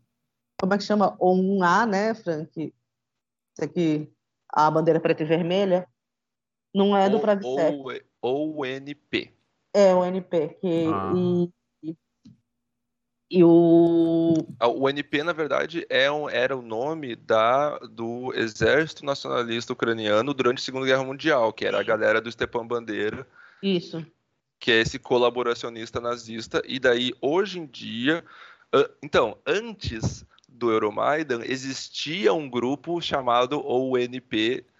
Do, é, um, o, o antigo, o, esse ONP é, que existia antes do Euromaidan, ele era uma coalizão de grupos de extrema direita e é dele também que vão sair vários membros, cabeças do Pravi Sector, do Azov, do, dessa galera toda. É, e a bandeira vermelha e preta significa literalmente sangue, sangue solo, tá? Sangue então, solo. É, é, E aí o que que acontece? É, esse cara, ele chama Alex Silva, tá? Ele é, ele tem cidadania ucraniana, inclusive, ele é ligado ao Azov, ele é instrutor de tiro num clube de tiro em Kiev. Kiev ou Odessa, agora eu fiquei em, em dúvidas. Enfim, ah. ele está na Ucrânia, tá? É, ele, ele foi é, né, convocado para lutar. E esse cara também, assim, é, ele é mercenário, né? Ele é ligado ao Azov e ele também atuou em, em, em diversos conflitos pelo mundo. Tá? Então, a gente, a gente ele, eu lembro, eu peguei ontem, ele, além da Ucrânia, ele foi para o Afeganistão, eu acho. Depois eu confirmo, mas tem mais algum lugar. Então, enfim, todos esses grupos neonazistas que atuam na região atuam em conflitos do mundo inteiro. Entendeu? E, e eu acho muito é, muito fácil para as pessoas dizerem que você não é, que isso só vai ficar restrito a, ali à região, entendeu? É uma solução simples para um problema que é muito, muito, muito complexo. Ah, com certeza. É... Só que também a gente não pode ter a não, não, não, pode ser completamente inocente de falar, não, a Ucrânia vai, é, vai virar ou é um campo de treinamento neonazista. Meu brother, eu, que eu te, deixa eu te explicar quem foi que treinou a maior, boa parte dos neonazistas ucranianos. O exército americano. Ah, mas é claro. Tá? Então, assim, e, e, e, digo mais, digo mais. Não sei se você já ouviu falar de uma organização aceleracionista uh, de extrema direita chamada The Base. A base. Desconheço. Fale um pouco sobre ela pra gente. Porra, maluco. Eles são uma, um campo de treinamento itinerante para extrema direita aceleracionista. Aceleracionista sendo aqueles grupos que buscam desestabilizar a sociedade civil ou o governo ao ponto de gerar uma guerra civil da, da qual eles acham que vão sair vitoriosos. O The Base, inclusive, está atuando no Canadá agora. Com, Exatamente. Com os, os, os protestos lá, né? É. é, os comboios de caminhoneiro. Então, o The Base, os caras são o The Base é uma das poucas organizações que foi considerada neonazista demais para os Estados Unidos. Sabe onde que o, o dono do The Base mora? Em Moscou, porque ele recebeu asilo da Rússia. Então, aí fica, aí, aí fica difícil, né? Pra galera continuar com esse papinho. Saca? A Rússia é antifascista. A Rússia tem um histórico enorme de receber. Assim, cara, na boa, qualquer neonazista do mundo, exceto os ucranianos, que, que se treta com o governo do país dele, acaba na Rússia, uma hora ou outra. Um dos tá poucos ligado? lugares que vira asilo para eles, né? Exatamente. E a Rússia tem um histórico de perseguição à esquerda, a grupos antifascistas, a grupos anarquistas, que não tá, meu, não, não, a gente não deveria nem precisar mencionar essa altura. É, mas precisa, né? Porque as pessoas, as pessoas esquecem e se a gente para de falar, as pessoas também não vão atrás, né? Então acho por isso que é importante a gente falar disso. E todo, todo esse negócio que nem falou de desnazificação da Ucrânia, que nem o, gente comentou, é só uma desculpa para uma das etapas do que o Putin quer fazer, né? Então, ele, ele jogou essa carta e, e, e tá usando ela e tem algumas pessoas que estão fechando os olhos e deixando isso passar. Não querendo olhar pro, pro que realmente tá, pode estar tá acontecendo por debaixo dos nossos narizes, digamos assim. E, ah, e, e, lembrando também, né, que a gente falou um pouco da Ucrânia, mas se não me engano, antes de 2014, né, antes do, do, do que aconteceu do Euro, Euromaidan, é, não, não era proibido você ser comunista na, na Ucrânia, né? Acho que depois não. que eles proibiram e começou a ocorrer aquelas perseguições a comunista. Eu não sei se com anarquista é, é igual, porque eu não fiquei sabendo, procurei, eu tentei conversar é. com uma, uma é, camarada sim, lá. É igual. É, Mas é, pior, é igual, apesar, apesar da, da Ucrânia ter transformado o Máquino, o Nestor Máquino, né? Em herói nacional. Sim, em herói nacional, tá? Então, assim, é, tá. a tentativa de, de cooptação também de, né, de figuras de esquerda é, é, é nítida. E daí tem até uma discussão que eu e a Letícia temos tido, que é. Exist... Existiam vários grupos anarquistas na Ucrânia. Segundo fontes, muitos deles acabaram se eh, durante o Euromaidan se juntaram a grupos que nem o Azov ou até o Azov. E isso gerou, já, você imagina, grupo anarquista já é um troço naturalmente fragmentado, né? E teria gerado uma fragmentação do nível de uns ameaçarem aos outros de morte já, assim. É, e aí tem a questão dos nacional anarquistas também, né? É. Que, é, que é um, um, uma dessas outras é, co, co, dizem corrente teórica, né? Mas é, é, é fascismo com o nome é de anarquismo, assim como o nacional bolchevismo, entendeu? É tipo um é ANCAP nazista. E, não, assim, na verdade eu não gosto nem de usar o, o termo nacional bolchevismo, nem o termo anarco-nacionalismo, porque dá, dá a impressão que são coisas que fazem sentido. É, mas só que assim. O, tipo o, assim, não, não, tem nada bolchevique no nacional bolchevismo. Eles são só nazistas tentando se tentando cooptar eles são estrateristas né eles são estrateristas eles se dizem herdeiros do, do dos Strasser que era a ala supostamente a ala mais à esquerda do, do, do Partido Nacional Socialista só que assim é, o, eu acho que o nacional bolchevismo tem que ser nomeado porque, inclusive, ele, eles têm partido, tá? Não é. Existe o Partido Nacional Bolchevique na, na Rússia. É um partido que foi. Eu acho que aí a gente já pode começar a falar do, do meu colega Alexandre Droguinhas, é, porque ele é um partido que foi fundado pelo Eduardo Limonov, que ele é, um, ele é uma figura é, da contracultura russa, tá? E morou nos, nos Estados Unidos. Era, é, ele, é, ele era o Limonov morreu, acho que o ano passado, ano retrasado.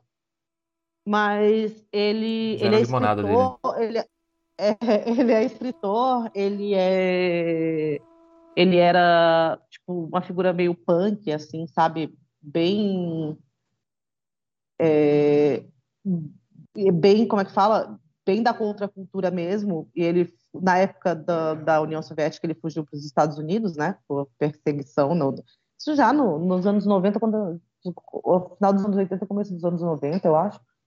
E, e é uma figura, assim, que eu não quero entrar muito, em muitos detalhes, porque eu, eu acho que é melhor falar do Dugin, né, que é mais influente, mas é, esse partido foi fundado pelos dois. Tá? Então, assim, eu acho que é muito importante. Tudo bem, a gente sabe que não existe uma corrente anarquista que chama é, nacional anarquismo. Isso não é, não é anarquismo. Mas o, nacion, o nacional bolchevismo é, se propõe mesmo como é, não só como um, uma corrente né, de seria uma corrente nazista, né? É uma corrente nazista, não é uma corrente é, é, comunista ou, ou, socialista, ou coisa vamos, que valha. Vamos alcançar aqui o meio termo, então. Então, assim, os auto-intitulados na, nazi, uh, nacional bolcheviques, que, que são, em verdade, apenas nazistas Fascista. ou filonazistas. Eu gosto do termo uh, criptonazista, se preferir também, que é o nazista escondidinho, também é legal, é um termo bom para usar. É o cara que não gosta de ser chamado de nazista. Só que ele é, tá tentando descobrir gostam. um novo nome para ele. É que nem aquela piadinha do. do, The Boys? do choque de cultura. Do, ah, não, choque de cultura. Ele, ah, tudo é nazista agora. Usou suástica é nazista agora. Ah, que isso. Bateu um judeu é nazista agora. Tudo é nazista. É. Eu ia falar aqui daquela fala da, da Stormfront que, tipo, eles ah, gostam do que eu falo, mas não gostam de ser chamado do que eu sou, né? Então. Tipo isso. É, então, e assim, o Dugin, ele é uma figura interessante, tá? O Dugin, ele era ele... Parece o Rasputin, né? É, ele inclusive é chamado de Putin do Putin. Ele, né? ele, é, o, ele é o ras do Putin. Acho, acho mais, prefiro sintetizar. E aí o que que acontece? É, o Dugin, ele durante, é, durante a juventude dele, né, ele ainda, o, ainda era União Soviética e ele era ele era de oposição, assim como Limonov, entendeu? O Dugin, ele primeiro ele se ele fez parte de um partido é, um partido abertamente antissemita chamado PAMIAT, tá? É, o PAMIAT era um é, assim partido declaradamente antissemita. Depois ele ele né, fundou o o Partido Nacional Bolchevique com o Limonov, e aí a gente tem é, o Dugin, ele é filósofo, ele foi professor da Universidade Estatal de Moscou até o 2015, 2016, que foi porque foi quando o governo russo meio que descartou ele por causa do, dos posicionamentos é, é, a respeito do, do, dos protocolos de Minsk, tá? E a, a impressão que a gente tem é que, assim, isso, pô, ele, ele não está atuando tão abertamente como é, porque, assim, em 2008, na Geórgia, o, o Dugin foi é, foi para o front, tirou foto com as tropas, tá? Segurando o fuzil no, e tal. É, assim, um negócio bizarro. E no dia que é, começaram os ataques. Ele foi lá para levantar o moral das tropas, entendeu? O Dugin, ele não é só proponente da, do, do nacional bolchevismo, tá? Ele também é um dos é um dos pensadores de, de, do neo-eurasianismo, né? Ele é, a corrente, ele tem, é, porque existem várias correntes neo-eurasianistas, mas a a do Dugin é uma das mais conhecidas e é uma corrente que teve um, um certo, digamos, durante até antes dele ser né, enxotado, estava tendo bastante influência, principalmente em, no, no meio acadêmico é, geopolítico, tá? Ele, por isso que a gente tem, é, ele teve muita influência aqui durante um certo período, né, no e mas depois desse do que ele foi botado de lado assim a galera meio que não não quer mais se é, uma galera que antes não via problemas né com, com as afiliações políticas do do Dugin eu até via, mas eu, eu não entendia, né? A galera acadêmica mesmo. É, e levou a, a, a, ele a ficar meio que um páreo. E o que, o que me parece assim o mais interessante é que o, o Putin remete muito ao, neo, ao duguinista. Exatamente. O, o fato de que segunda-feira.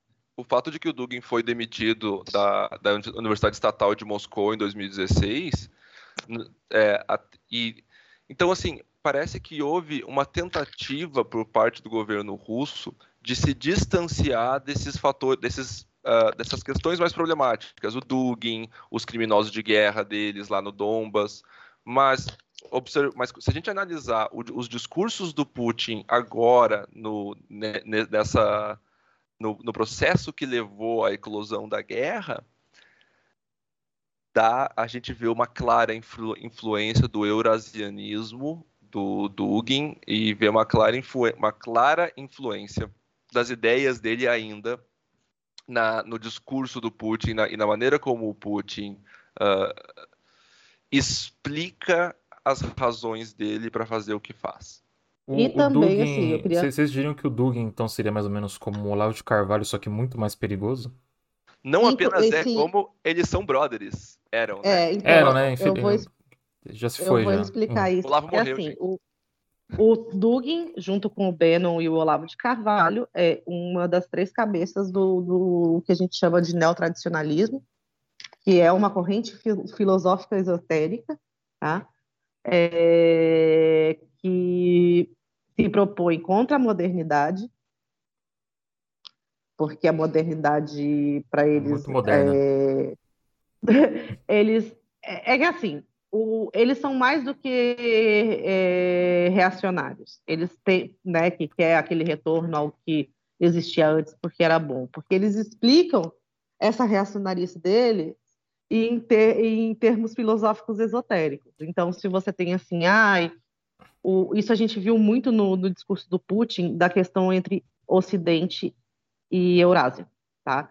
É, por quê?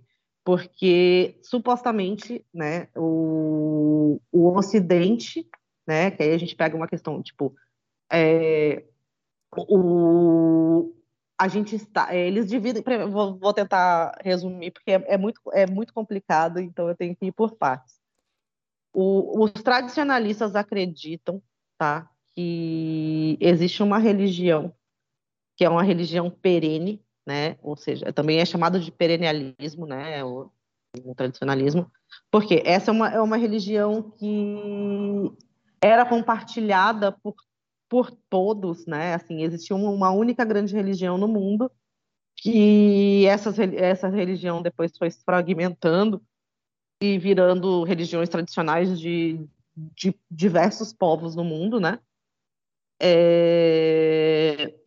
E o que, que acontece? Eles têm, é, eles dizem que a modernidade, ela, né, é, em contrapartida à tradição, a modernidade é laica e, né, e democrata, eles falam, e isso vai totalmente de encontro ao que o, ao que o tradicionalismo prega. E então, por isso a gente vê muito, muito meme, assim, tipo, de contra-modernidade, sabe? Dessa galera, dessa galera que é dissidente, QTP. Porque eles realmente, eles acham que o, o, o Ocidente está em, em, declínio por causa dos valores... É, por causa do pronome Dos valores neutro. iluministas. É, não, do, por causa dos valores iluministas, no caso. Entendeu? Porque a gente estaria... É, o porquê é, a gente... Por, por causa dos valores iluministas porque eles pegam, emprestam isso do hinduísmo, tá? Aí a gente tem. É, uma coisa de retalho muito maluca. É. O primeiro proponente do, do tradicionalismo foi o filósofo francês René Guénon.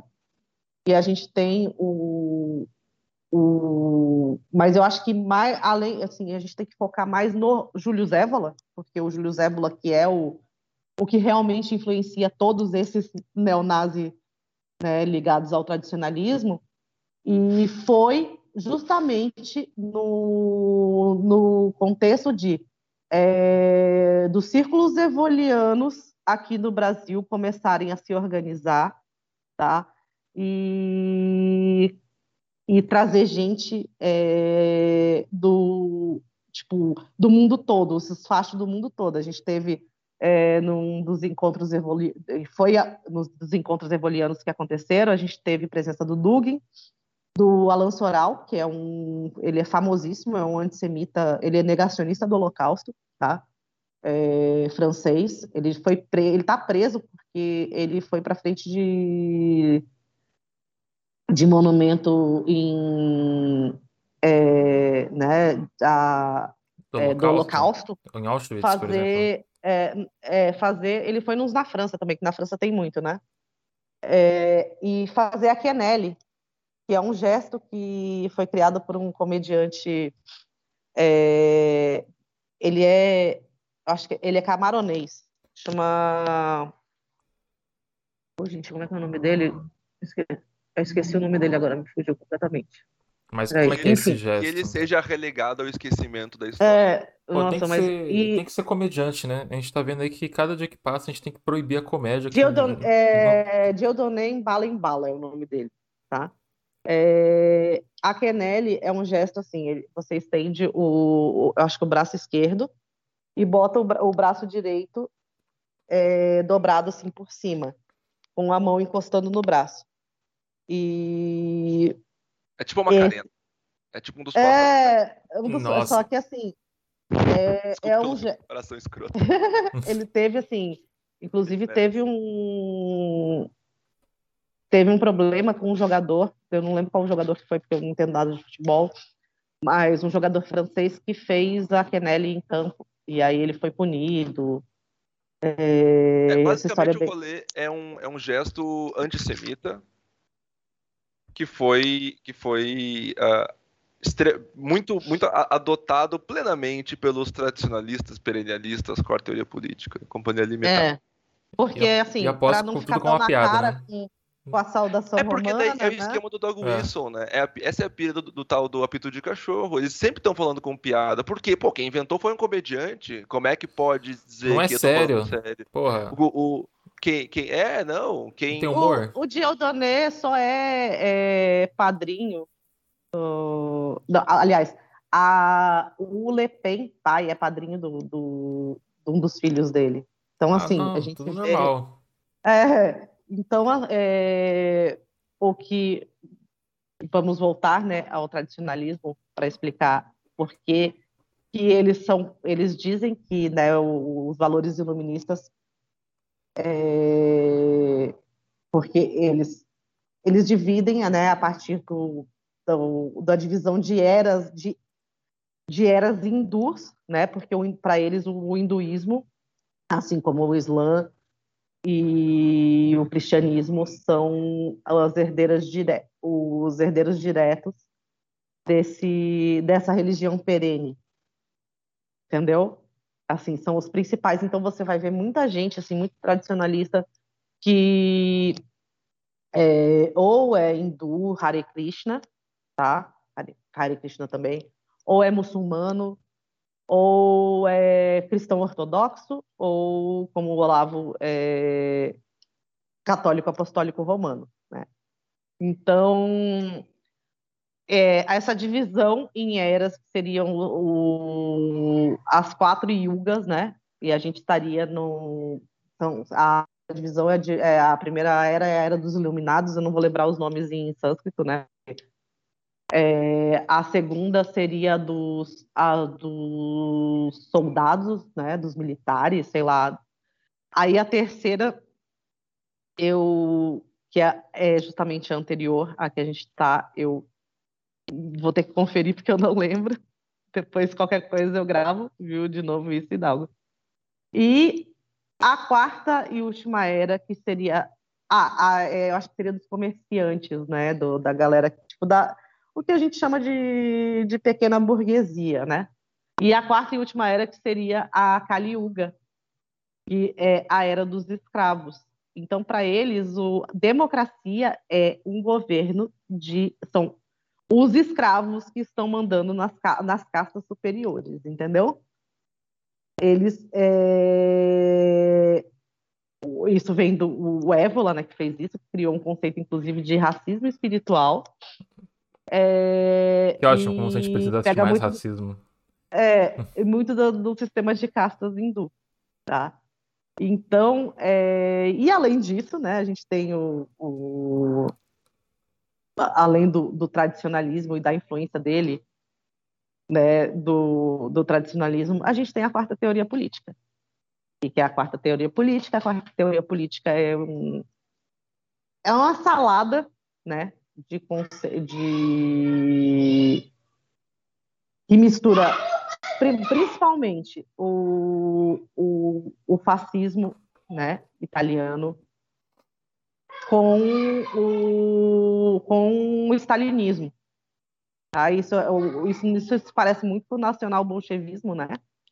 Então, eles pegam o que, a quarta teoria política fala.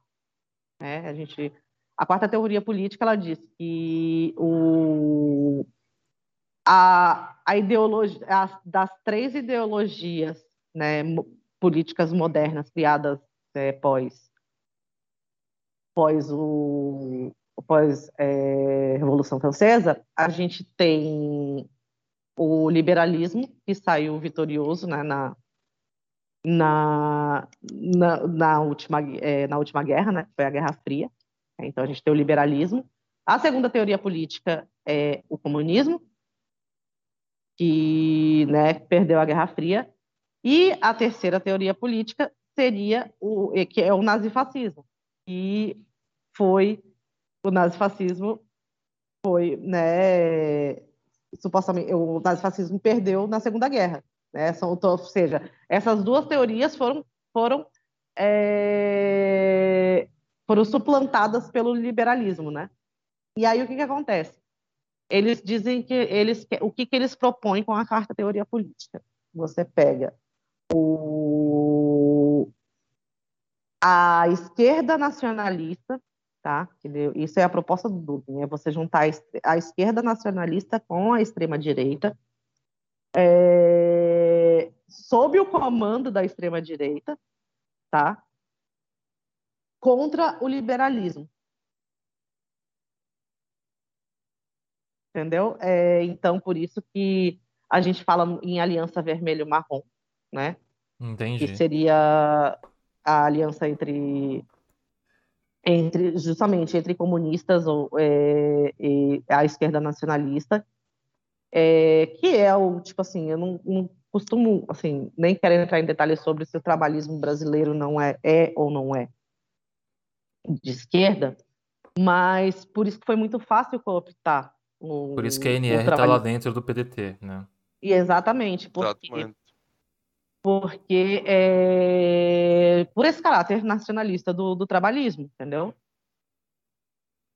que é o nosso trabalhismo, a gente sabe, o trabalhismo brasileiro é bem complicado, não só o brasileiro, né, o, argentino também, mas eu acho que o, o argentino ainda tem é, mais nuances do que o nosso hoje em dia, né? Porque hoje em dia o que, o que a gente tem foi, é, foi o apagamento do, do trabalhismo do Darcy e do Brizola é, para retomar o varguismo. É, tá, tá nesse pique mesmo o trabalhismo. O que é uma puta sacanagem. Com Darcy e com o Brizola. Exatamente. Especialmente com o tio Brizola. Então, então eu acho que isso. Lélia então... também. Então, então eu acho que isso que é o, o duguinismo, assim, que é o que move a maioria das pessoas, né? Que estão ali, que estão é. agindo hoje. E. É, como Desculpa, você falou... eu, eu, vou, eu vou interpor. Ah. O, que move, o que move eles é dinheiro, brother. É, bom, no final das contas a gente sabe tipo, todo esse, esse como esse, é, essa vários termos, designações e por aí vai, é tudo para na verdade a gente quer dinheiro e poder. E a gente tá sem hoje, a gente a gente quer. Não, e são, e são maneiras da, da da grande burguesia ou dos detentores do capital internacional de são só maneiras diferentes, receitinhas diferentes de controle para colocar uma população, porque assim, não vamos também no, aqui nos, nos é, iludir de que esses nazistas ucranianos eles estão eles são agentes da própria vida eles são um joguete eles são um brinquedo são na peças, mão de um né, bilionário. são peças no tabuleiro e da mesma maneira as tropas russas são peças na mão de outros bilionários. E a Ucrânia inteira foi usada como uma peça na mão de uma nação controlada por bilionários do ramo de defesa e do ramo de energia. É isso que a gente fala quando a gente fala que a Ucrânia foi o conflito do Donbass foi um né, foi é um lugar que onde a extrema direita mundial é, uh, foi treinar. Eu quero até que a gente entre um pouco nesse ponto agora da, de Donbas e do massacre de Odessa para as pessoas entenderem. Então, se você puder entrar, é, se aprofundar, o que foi, o que é o Dombas, né? O que está acontecendo em Dombas, assim, que a gente está falando bastante durante o programa. Ah, não, que Dombas, eles vão para Dombas, eles voltam de Dombas, é, os russos, os, ucra os ucranianos, os, a extrema-direita no geral, os nazistas, o que está acontecendo lá e como isso começou a acontecer, né? Frank? Vamos lá. Então, é, como a gente mencionou antes, fre é, frente à dissolução de várias dissolução ou enfraquecimento de várias instituições governamentais ucranianas durante e após o Euromaidan, é, essa, é que assim, ali eu, eu, eu, vou, eu vou tentar não usar muito o mesmo discurso, mas assim, é, existe no oeste da Ucrânia, e isso inclui Odessa, Mariupol, Kharkov, Donetsk, Lugansk Dnipropetrovsk, que são as maiores cidades dessa região. E eu é, reitero, inclusive, que essa é a região mais rica da Ucrânia. De Kiev para oeste é bem mais rico, de, desculpa, de Kiev para leste é bem mais rico do que de Kiev para oeste. Então a região e essa região, além de ser mais rica, por uma questão de ser mais industrializada, é, por causa da União, do tempo da União Soviética, né? Ela também é uma região onde muitas cidades, quando não tem uma maioria de falantes de russo que se consideram etnicamente russos, tem uma minoria considerável. Ou seja, eles não são maioria, mas são tantos que é, é, eles acabam sendo uma força política local, uma, uma força cultural local, certo? Então, teve durante, então quando se dissolveu o governo central e percebendo o que ia acontecer, porque lembrando, o Yanukovych era pró-russo, certo? Então, e, e, uma das leis que o Yanukovych, de, além dessa questão União Europeia, o Yanukovych também estava passando algumas leis que, por, que permitiam, por exemplo, que documentos oficiais fossem em russo. Isso parece fazer pouca diferença. Mas isso também quer dizer que pessoas que não falam ucraniano, que falam só russo, poderiam, por exemplo, integrar é, cargos de governo, porque eles podem fazer toda a documentação só em russo, entendeu? Você percebe qual que é o rolê aí que, que ele está tentando fazer? Parece algo que... assim tentar juntar o máximo de pessoas possíveis e naturalizar elas como russas, né? Por algum motivo. Não, não necessariamente. É, na verdade, ele, o que ele estava fazendo é como se assim, é como se no Brasil a gente tivesse um, o sul do Brasil falando espanhol ao invés de uh, faz, falando a população falando majoritariamente espanhol ao invés de português, certo? Daí, imagina um concurso público.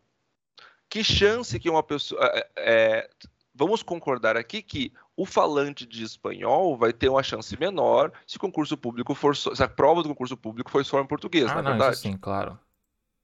Se a documentação dele for toda em português, talvez ele não entenda, ou talvez ele uh, tenha problemas de compreensão na documentação dele, correto?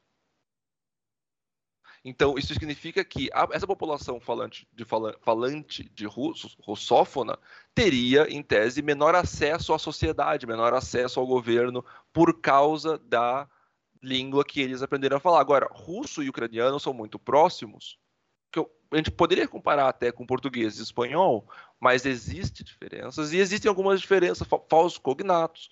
Uh, eu, eu, eu te convido, Hidalgo, pegue um texto joga no Google Translate, primeiro para o russo e depois para o ucraniano.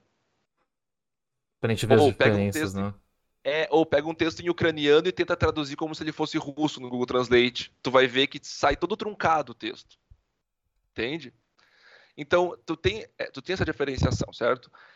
Isso foi usado, muito provavelmente, pela inteligência russa para fomentar esses separatistas. Então, nessas cidades que têm uma população russófona considerável, e daí voltamos que esses partidos que estavam se contrapondo ao Yanukovych, especialmente os Voboda, significa liberdade em ucraniano e russo. E é o partido Svoboda é o partido da onde o Azov vai sair e é o partido que vai apoiar muito o Azov. Esses partidos eles eram totalmente contra essa legislação pró-russófona. Eles eram totalmente contra a inclusão dos, da, daqueles que só falavam russo no, no, na estrutura de Estado governamental. Certo? Então, isso é o, digamos, uma, um dos pontos cruciais que gera essas revoltas nessas cidades de maioria russófona. Dessas todas, as que dão certo, aspas múltiplas, ou as que conseguem atingir uma estabilidade, são a de Donetsk e Lugansk. Quando a gente fala Donbas, Donbas é a bacia do rio Don, que é aquela é a grosso modo aquela região que é entre os rios Don na Rússia e o rio Dnieper na Ucrânia, certo? É, é, é, eles não controlam a região inteira, mas eles conseguem, eles conseguem estabelecer o controle deles em boa parte daquela região ali. Então são duas, é, eles declaram repúblicas populares, né, eles se intitulam repúblicas populares e eles declaram a independência do governo central. Então a gente chama eles coletivamente de Dombas, porque é aquela região, mas são as repúblicas separatistas ou as repúblicas populares de Donetsk e Lugansk. Isso fez sentido? Para mim ficou bem claro, assim. Então. É, não eu voltei demais. Então, uh... desculpa, me perdi na segunda parte da tua pergunta agora. Não, e daí de onde daí para frente meio que se começou a essa parte do tre treinamento mesmo, assim, que o sistema direito chega lá para treinar e que a gente já, já entende essa parte, que teve essa, essa meio que essa facilitação, né, e para o pessoal conseguir aprender a língua e tirar a documentação da, da forma, dessa forma, assim, digamos. Mas é, como mas, que. É, eu, como eu que... pontuo... Massacre de Odessa, gente. Ah, obrigado, obrigado. Eu, eu, só vou pontuar antes de continuar, Hidalgo, que um dos primeiros atos oficiais do Zelensky, quando assumiu em 2019, foi dar a cidadania ucraniana para sete uh, membros estrangeiros do batalhão Azov. A gente sabe quem, quem, quem, são esses, esses sete, essas sete pessoas? Claro, eles, é documento oficial, brother. Caramba. Não foi feito baixo dos panos, eles foram, foram foi dada a cidadania como heróis da pátria. Por quê? Porque, ah, e tem uma questão também, uma retroalimentação de treinamento. O Azov, o, o, quem é, não é o exército ucraniano quem treina o Azov. É o Azov quem treina o exército ucraniano, porque o Azov recebe treinamento do, do, do exército canadense e do exército americano. Especialmente o exército canadense, por meio da Operação Unifier, que agora foi encerrada. Cara, ó, ó, só um breaking news aqui durante o que a gente tá gravando aqui, tá? Acabo de receber a notícia que Renan Santos e Arthur Duval, mamãe falei, estão na Ucrânia nesse momento para mostrar a realidade da guerra. Vocês acreditam nisso? Puta é o que, rapaz? É, eu vi, eu vi isso e eu, eu tava tipo, puta que me pariu, velho. Mano. É, é bom, tá aqui, ó. Vim pra Cara, Ucrânia. eu vou dizer, eu moro em Curitiba, eu tenho certeza que se eu for ali na pracinha da Ucrânia, eles vão estar tá lá, na real. Ó, oh, mas isso, isso aí é... é, é meio complicado, viu? É, é eu acho que isso aí. Quero, isso aí não isso quero aí é um falar nada, não, mas eu acho que é um rolê que a gente. É um rolê que a gente tem que ir atrás, viu, Frank? É um rolê errado, é um rolê errado. É, assim, porque claro, de, depois claro. de falar com todo, tudo que a gente falou aqui sobre. É, não, e deixar bem claro, tá, gente? A gente tá conversando aqui, a gente não está chamando o povo todo ucraniano de neonazistas. Não, a gente tá falando. Nem os russos, né? Nem os russos. Nem a, gente tá eu. a gente tá falando assim. É tanto que na Rússia tá tendo diversas manifestações contra a guerra que tá se desenrolando, porque eles não querem isso. Então, o que a gente tá falando é, existe esses grupos, esses grupos, por exemplo, a exemplo da Ucrânia, tem deles que estão ligados ao governo, o que não exime os da Rússia, pode ser que não estejam ligados diretamente ao governo, mas, né, tem aquela outra questão ali no meio. E depois de falar de tudo isso e falar de como muito disso é muito parecido com a, co- como, digamos, o movimento MBL age em manifestações e como ele agiu, ter esse pessoal lá é um pouco, né, fala, hum, que- Preocupante. é, levanta assim, e fala, o que, que será que tá acontecendo aqui, né? Ainda mais depois Não de é? um tempo, de um tempo aí que o camaradinha deles lá, o Kim, falou que falou sobre, né, na, nazismo Formações geral, né? partidárias, né? formações partidárias nazistas, assim, né? Então. Ah, tá. E lembrando que MBL em nenhum momento condenou tal que ele falou. Ele só tá, tá querendo processar todo mundo que, que, que tá Que apontando isso. falou, é, exato. Então, assim, ter essa Apontou o notícia aqui no meio do programa que a gente tá gravando, falando sobre esses grupos é, meio que fora, do, fora do, do- da política, think tanks, né? E ter essa notícia deles estão lá, né? Então é só pra gente ficar. Nossa, nem vou nem começar a falar em think tank, porque tem a- o tal do Atlantic Council, que é, que é financiado por um monte de oligarca ucraniano. E é tipo, em 2020 eles estavam pedindo, eles estavam publicando artigos pedindo que o batalhão Azov fosse tirado da lista de, de organizações terroristas. Caraca, mano. Ah, Esse, esse Atlantic Council também não é meio que financiado pela OTAN também? Eu tava lendo alguma coisa sobre isso, que Sim, tinha senhor. investimento da OTAN. sim. Pô, Ah, então é é- pesadíssimo. É aquilo que a gente falou, né? É, é da estadunidense tre- ah, novamente treinando nazistas, né? Ah, Adoram criar os próprios inimigos, né? É claro, a gente não pode esquecer também que lá no, durante o Euromaidan, o embaixador americano e a assistente dele, a senhora Victoria Nuland, que agora é. Ela é o que agora? Ela é assessora de. Ela não é assessora mais, ela é adida de Estado. Qual, qual, qual- é a posição atual dela? Mas ela tá, tipo, ela que tá lidando com a situação, velho. E ela tava. Ela tava distribuindo pão na praça pros neonazistas. Ah, que, que fofo. Me lembrou da foto Ela é- do, do Batalhão Ela é com o gatinho. subsecretária de Estado. Ela é Essa é a do Facebook? Eu, eu sempre confundo. Não, não, a Nula não é do Facebook. A do Facebook é uma outra, que eu nunca. É, ela- a do Facebook é ucraniana mesmo. Victoria E Kohler, também- o nome da, da do, do Facebook? Ah, deixa eu ver. Acho que eu não lembro, mas eu sei que é- é- essa do Facebook ela tem ligações bem próximas com o Azov. Caramba. Bom, então é, então é isso. Eles estão indo pra lá Mas- e E daí, falando em Facebook e Ucrânia e Azov, vamos falar do massacre de Odessa então.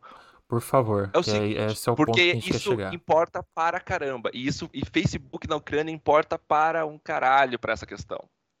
Por quê? O que, foi o, ma- o- o massacre de Odessa, que inclusive o próprio Vladimir Putin mencionou como uma das razões para o começo do conflito. Né, que ele falou que, ele ia- que eles sabiam quem eram os responsáveis e iam caçar cada um deles para levar à justiça. O que eu acho um sentimento bonito, mas duvido que seja o caso. O massacre de Odessa foi ah, durante essa época do Euromaidan, em lembrando que Odessa é uma cidade com uma minoria étnica russófona considerável, houve uma manifestação contra o Euromaidan na- em frente à sede dos sindicatos. E essa manifestação foi organizada principalmente pelo Partido Comunista Ucraniano. Peraí, Frank, mas existe um partido comunista ucraniano? Não, não existe mais, mas é, ele, ele foi dissolvido e tornado ilegal depois do Euromaidan, mas na época ele ainda existia. O parti... e- Então, esses membros do Partido Comunista Ucraniano, e isso inclui, assim, vovozinhas que nasceram e viveram sua vida toda na União Soviética, assim. Eles estavam fazendo uma manifestação em tese pacífica em frente à sede dos sindicatos, no que ah, membros locais ah, do- ligados ao movimento Azov, então eu, eu só vou fazer uma diferenciação rapidinho. Existe o Batalhão Azov, que é um batalhão militar. Existe o Movimento Azov, que é uma organização civil muito maior do que o batalhão, que inclui uh, questões políticas, inclui campos de treinamento de jovens, inclui uma revista, inclui toda a questão midiática do Azov. Então, o movimento Azov é bem maior que o batalhão Azov. E inclui também recrutamento para o batalhão Azov e, e a manutenção de todas as contas, toda a parte financeira do batalhão Azov. Então, membros do movimento, membros fundadores do movimento Azov, que depois viriam a integrar o batalhão Azov uh, lá, na, lá, lá no Donbas, eles ficam sabendo dessa manifestação e decidem que uma boa ideia era cercar os manifestantes e matar eles, ou pelo menos tentar. Então eles, um grupo muito grande de militantes de extrema direita, vai até, o, até a, a sede da, da a, Casa dos Sindicatos, né, que seria a sede sindical de Odessa, e começa a agredir, começa a brigar, começa a, mas assim, eles vão inicialmente com arma branca, com tem nas imagens do massacre que nós temos do massacre de Odessa, tem maluco com machado na mão, tem maluco com um taco de beisebol, mas tem maluco com machado na mão.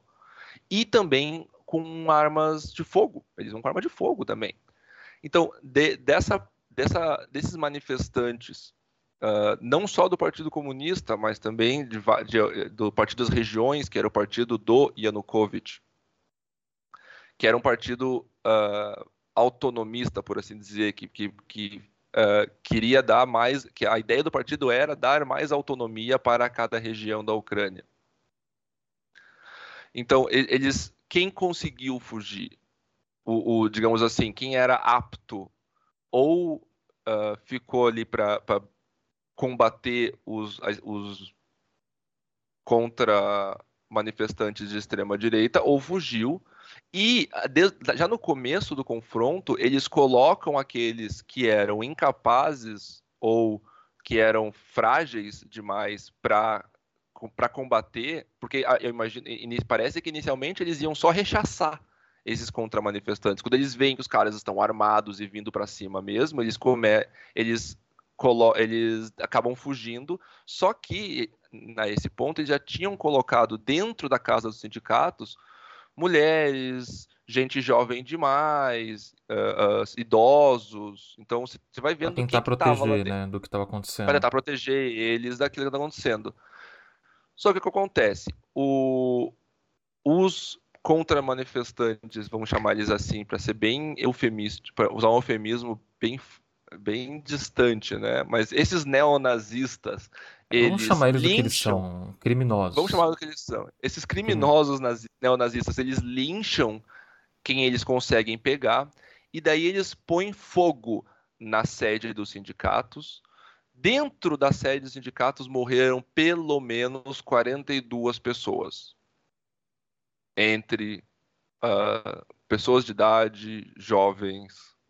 Mulheres grávidas. Mulheres grávidas e, os que te, e, e, e, e, aqueles que tentaram, a gente sabe que tinha 42 dentro, porque os corpos ficaram lá dentro. A gente não sabe quantos foram pegos tentando fugir, porque também nós temos cenas de pessoas tentando fugir, pulando do segundo andar da casa dos sindicatos, sendo pegas e linchadas ali mesmo.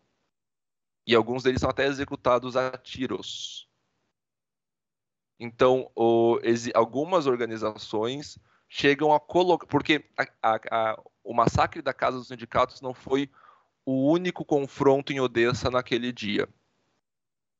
Então, algumas organizações chegam a colocar o número de mortes na Casa dos Sindicatos em até 200, ainda que só 42 tenham morrido lá dentro.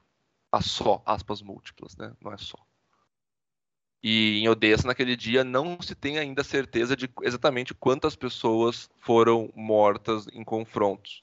Agora, nenhuma, nenhuma pessoa foi punida pelo massacre de Odessa, nenhuma investigação foi feita pelo governo ucraniano e é assim que ficou.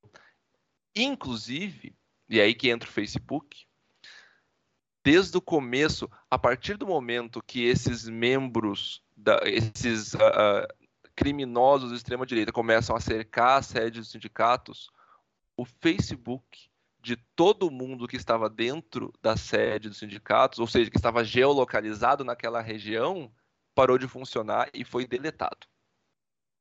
Ou seja, essas pessoas não tinham nem como uh, avisar outras pessoas do que estava acontecendo enquanto acontecia a situação. o Facebook sabe... matou essas pessoas antes. O Facebook matou essas pessoas antes de elas serem mortas. Caralho. E, e, não se sabe até hoje se o, o envolvimento do Facebook direto com isso, se foi alguém, algum funcionário ali do, do Facebook Ucrânia, digamos assim, que é responsável então, pelo Facebook da Ucrânia, que é simpatizante desses movimentos e fez isso. Pela, a pessoa responsável pelo Facebook da Ucrânia é membro do movimento Azov. Bom, então temos a nossa resposta, né? Acho que a gente não precisa ir muito a fundo do que aconteceu. É... Foi literalmente apagar essas pessoas para que elas não informassem o que estava acontecendo para outras pessoas ficarem atentas e de repente tentar fazer alguma coisa, né? E ter algum tipo de reação também, né? Oh, deixa eu pegar aqui o nome. Eu, pegar, as, pegar, pegar as desprevenidas, né? É. Olha que legal, olha só que legal. As notícias que in, indicam é Caterina Kruk, o nome dela, e todas as notícias que indicam que ela era aqui, ó, Regional Public Policy Manager Central Eastern Europe, Katerina Kruk, tá no Instagram dela. E o Instagram dela não tem, uma, não tem nenhuma foto dela, diga-se de passagem. Tudo tá, é, tinha, tudo foi apagado. Eles estão apagando é, todas as notícias a respeito dela. Olha que legal. Putz, é. E, e, e, e eu acho curioso, eu não, eu não lembro na época, mas ainda mais 2014 e tal. É, como foi a repercussão na mídia disso?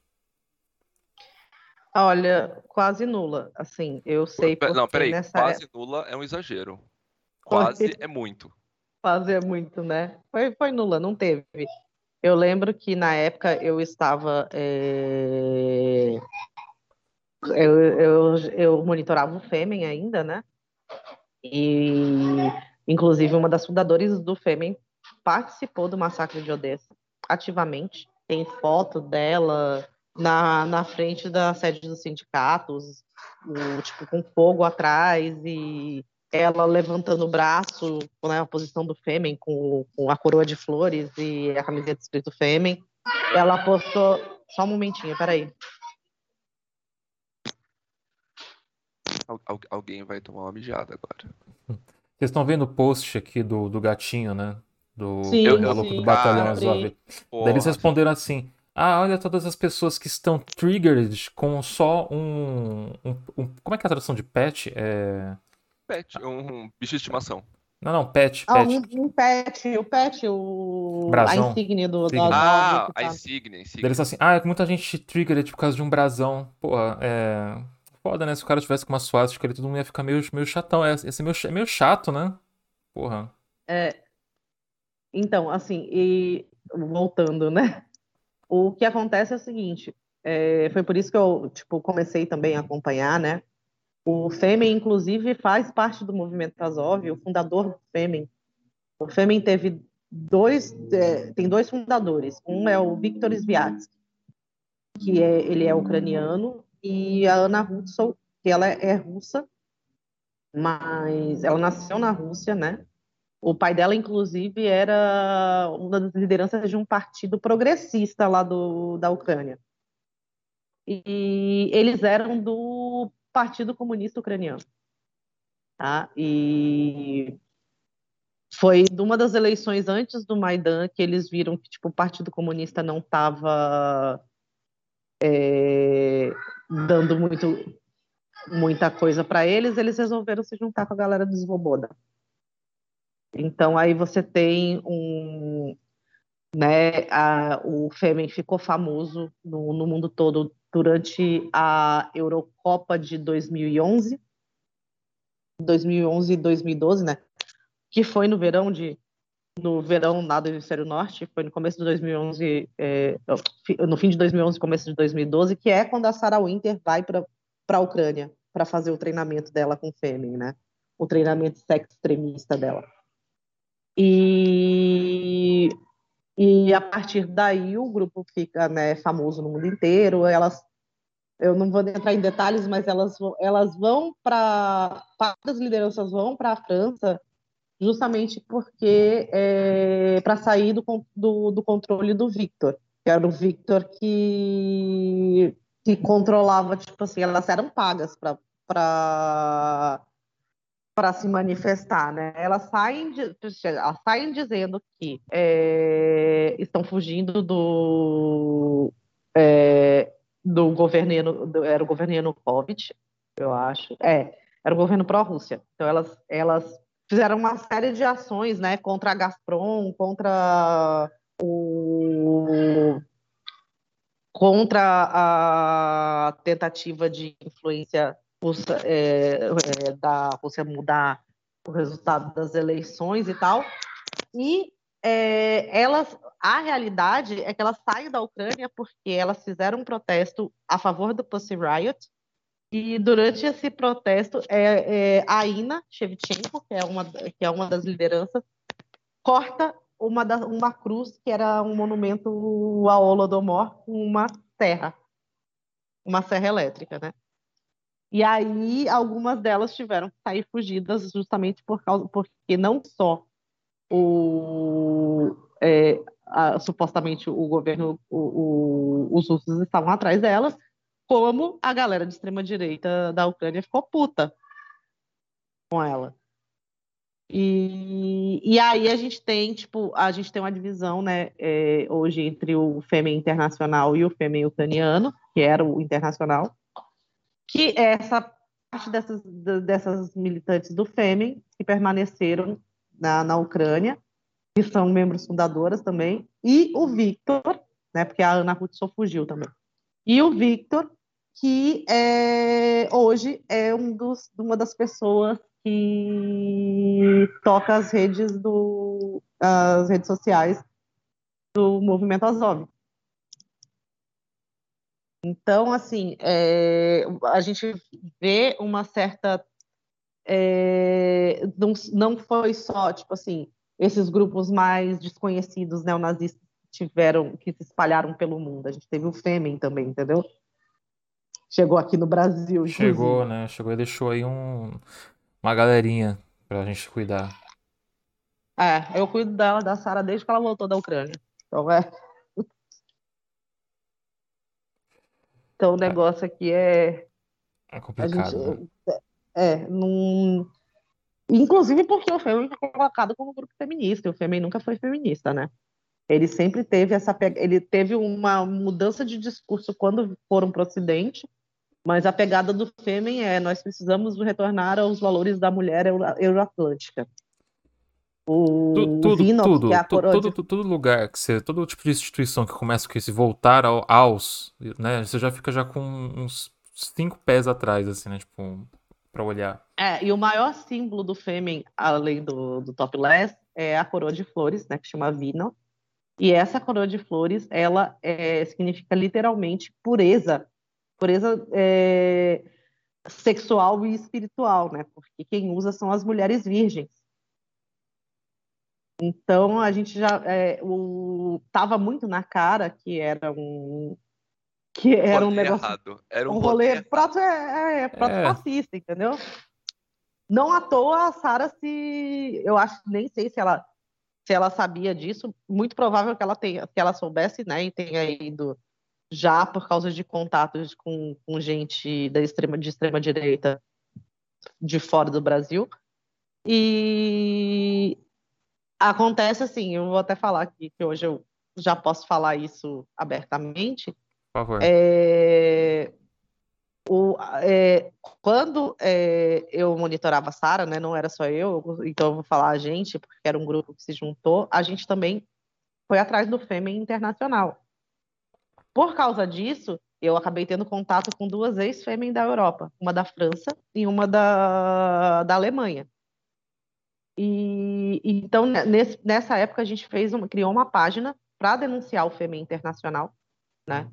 É, uma página em inglês. É, a gente falou, a gente explicava por que, que o FEMEN não era não era feminista. A gente deu várias é, ligações delas com com extrema direita fora da fora da, da França e tal, né, na Ucrânia. E o mais interessante é assim, é que tem uma tem parte da da é, da esquerda né, francesa que é muito islamofóbica.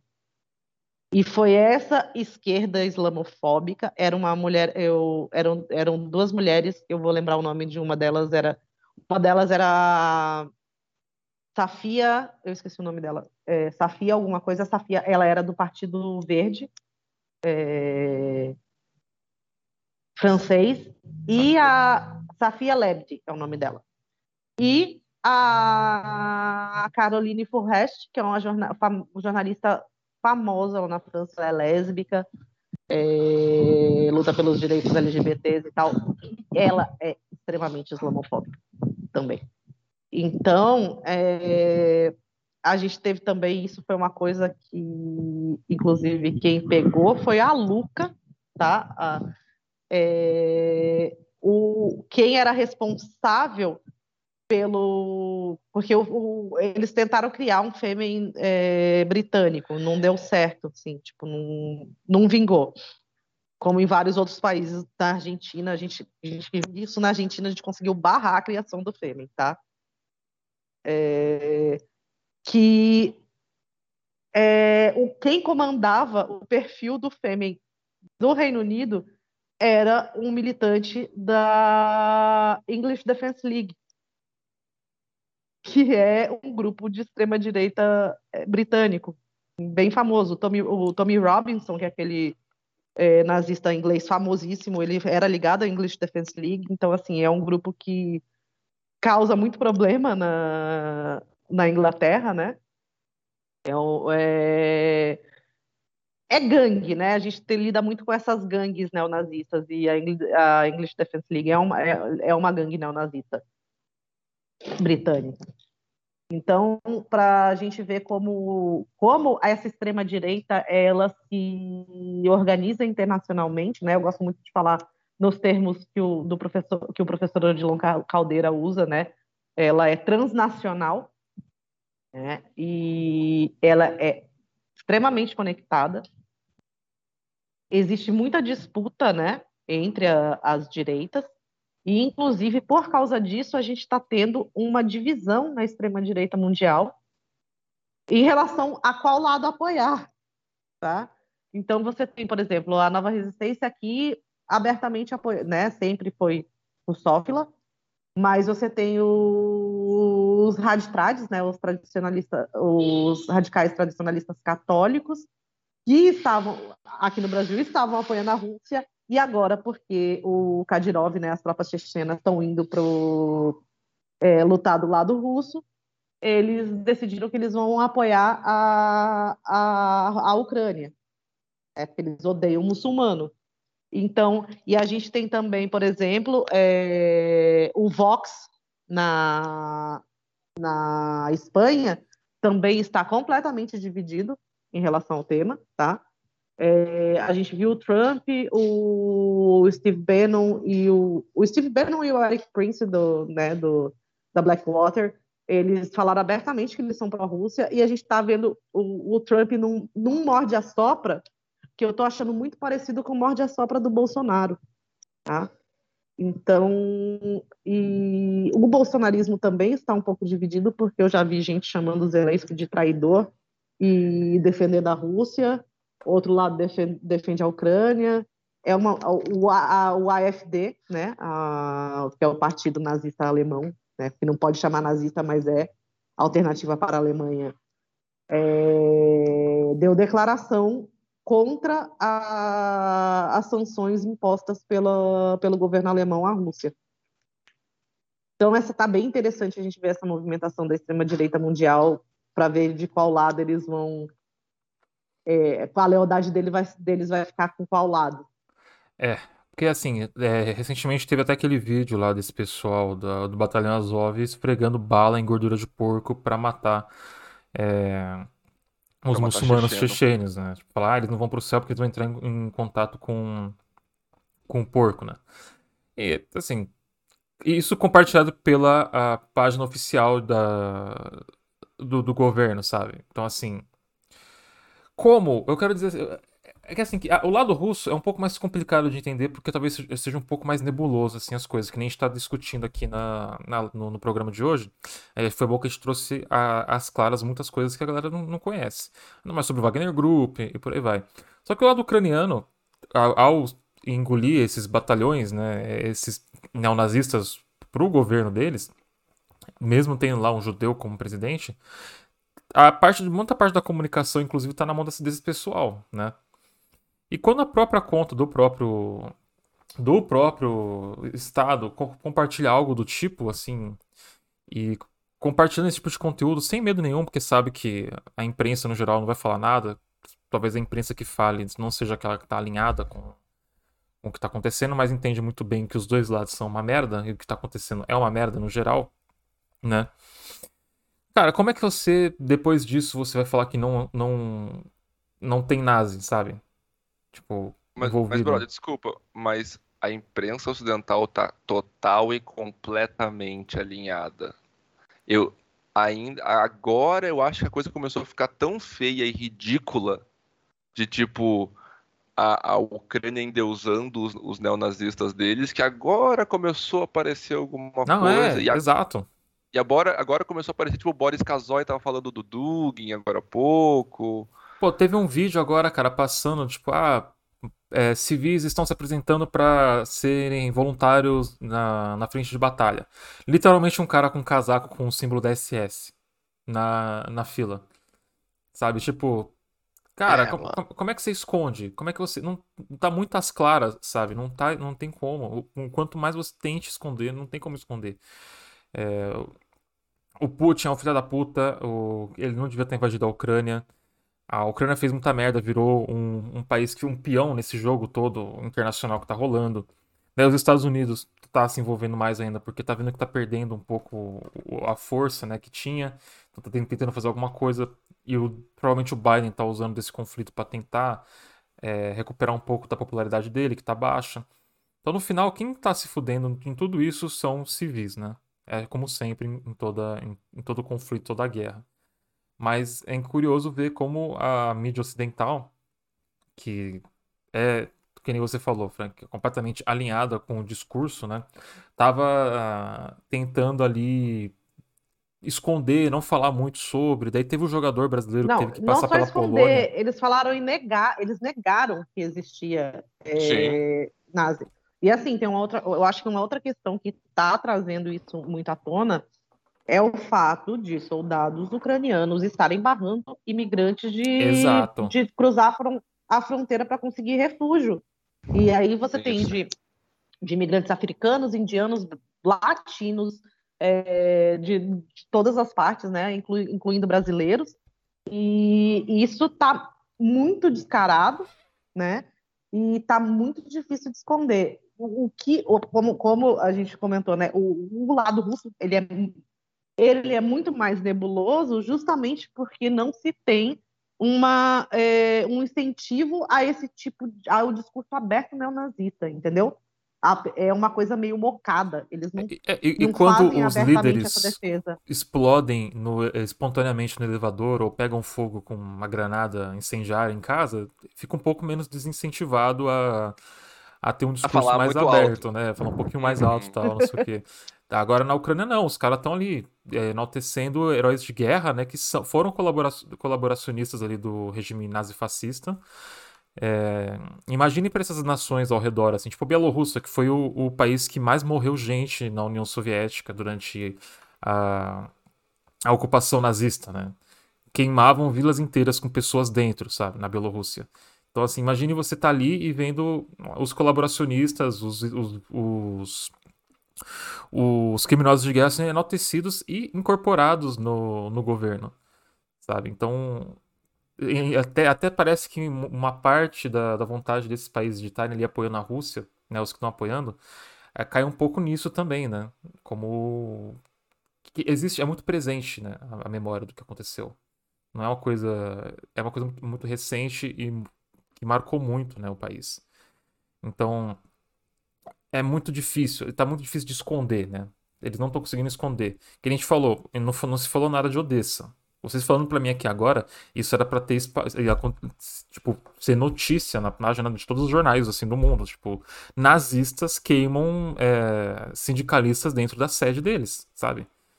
E não apareceu, ficou escondido. Nada.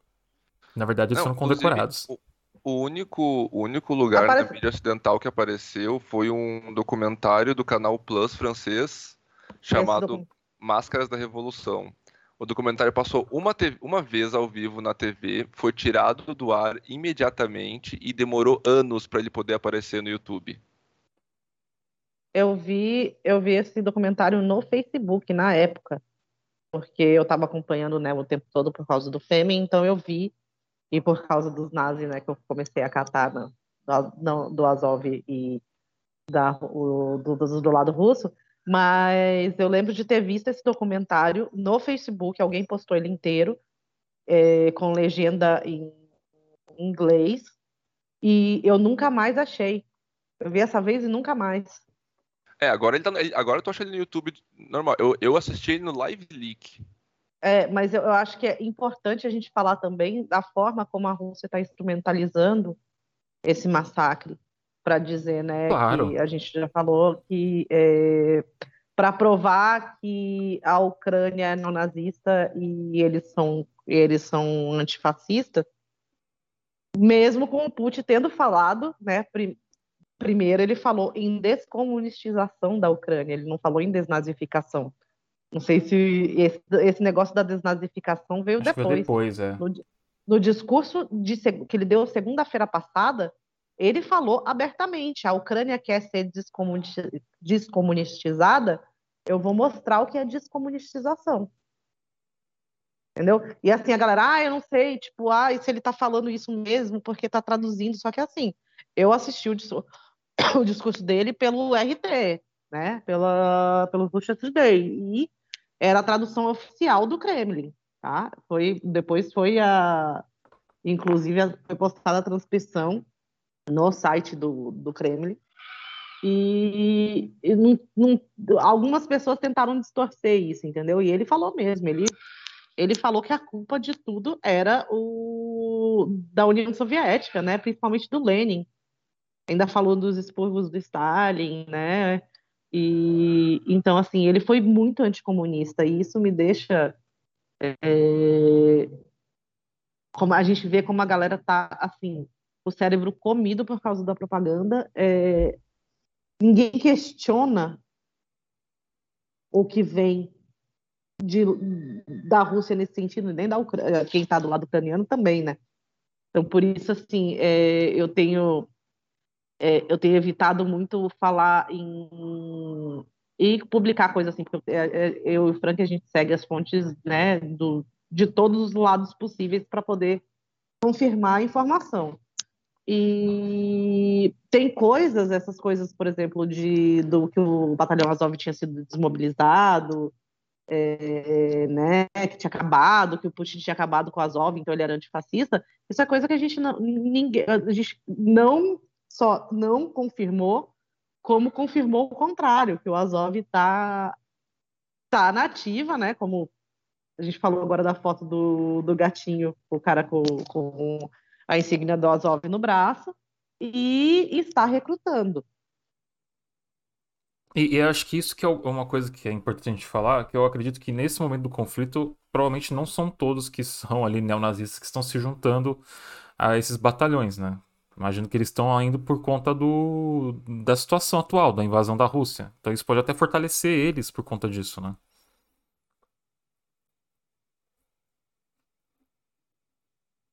Frank caiu? Não. Não, tô aqui. Desculpa, tá. desculpa. Tá. Fala aí, Frank. Podia repetir a pergunta que eu, eu, eu tava ouvindo vocês e eu dei uma viajada aqui. Eu, eu de manhã não funciono 100%, galera. Se você gravar de manhã, eu de manhã não funciono 100%. Não, é que eu, é que eu digo assim, que agora com, esse, com o conflito com a Rússia, é, invadiu a Ucrânia, tá em Kiev e para tentar forçar, né, ali o, a diplomacia, digamos assim. A diplomacia colocando armas nucleares ali no. A diplomacia né, por outros meios. Por outros meios, né? E. Ah, não, mas não tem, é, é assim, tipo, não, to, não é todo mundo que tá nesses, né, nessas unidades é, neo, neonazistas, mas como o, o Frank já falou, eles que treinam o exército, entendeu? Então, assim, se você vai ter a, é, a, as milícias civis, né, que são as, como é que chama? Guardas territoriais. Guardas territoriais, né? Ou guardas de defesa territorial.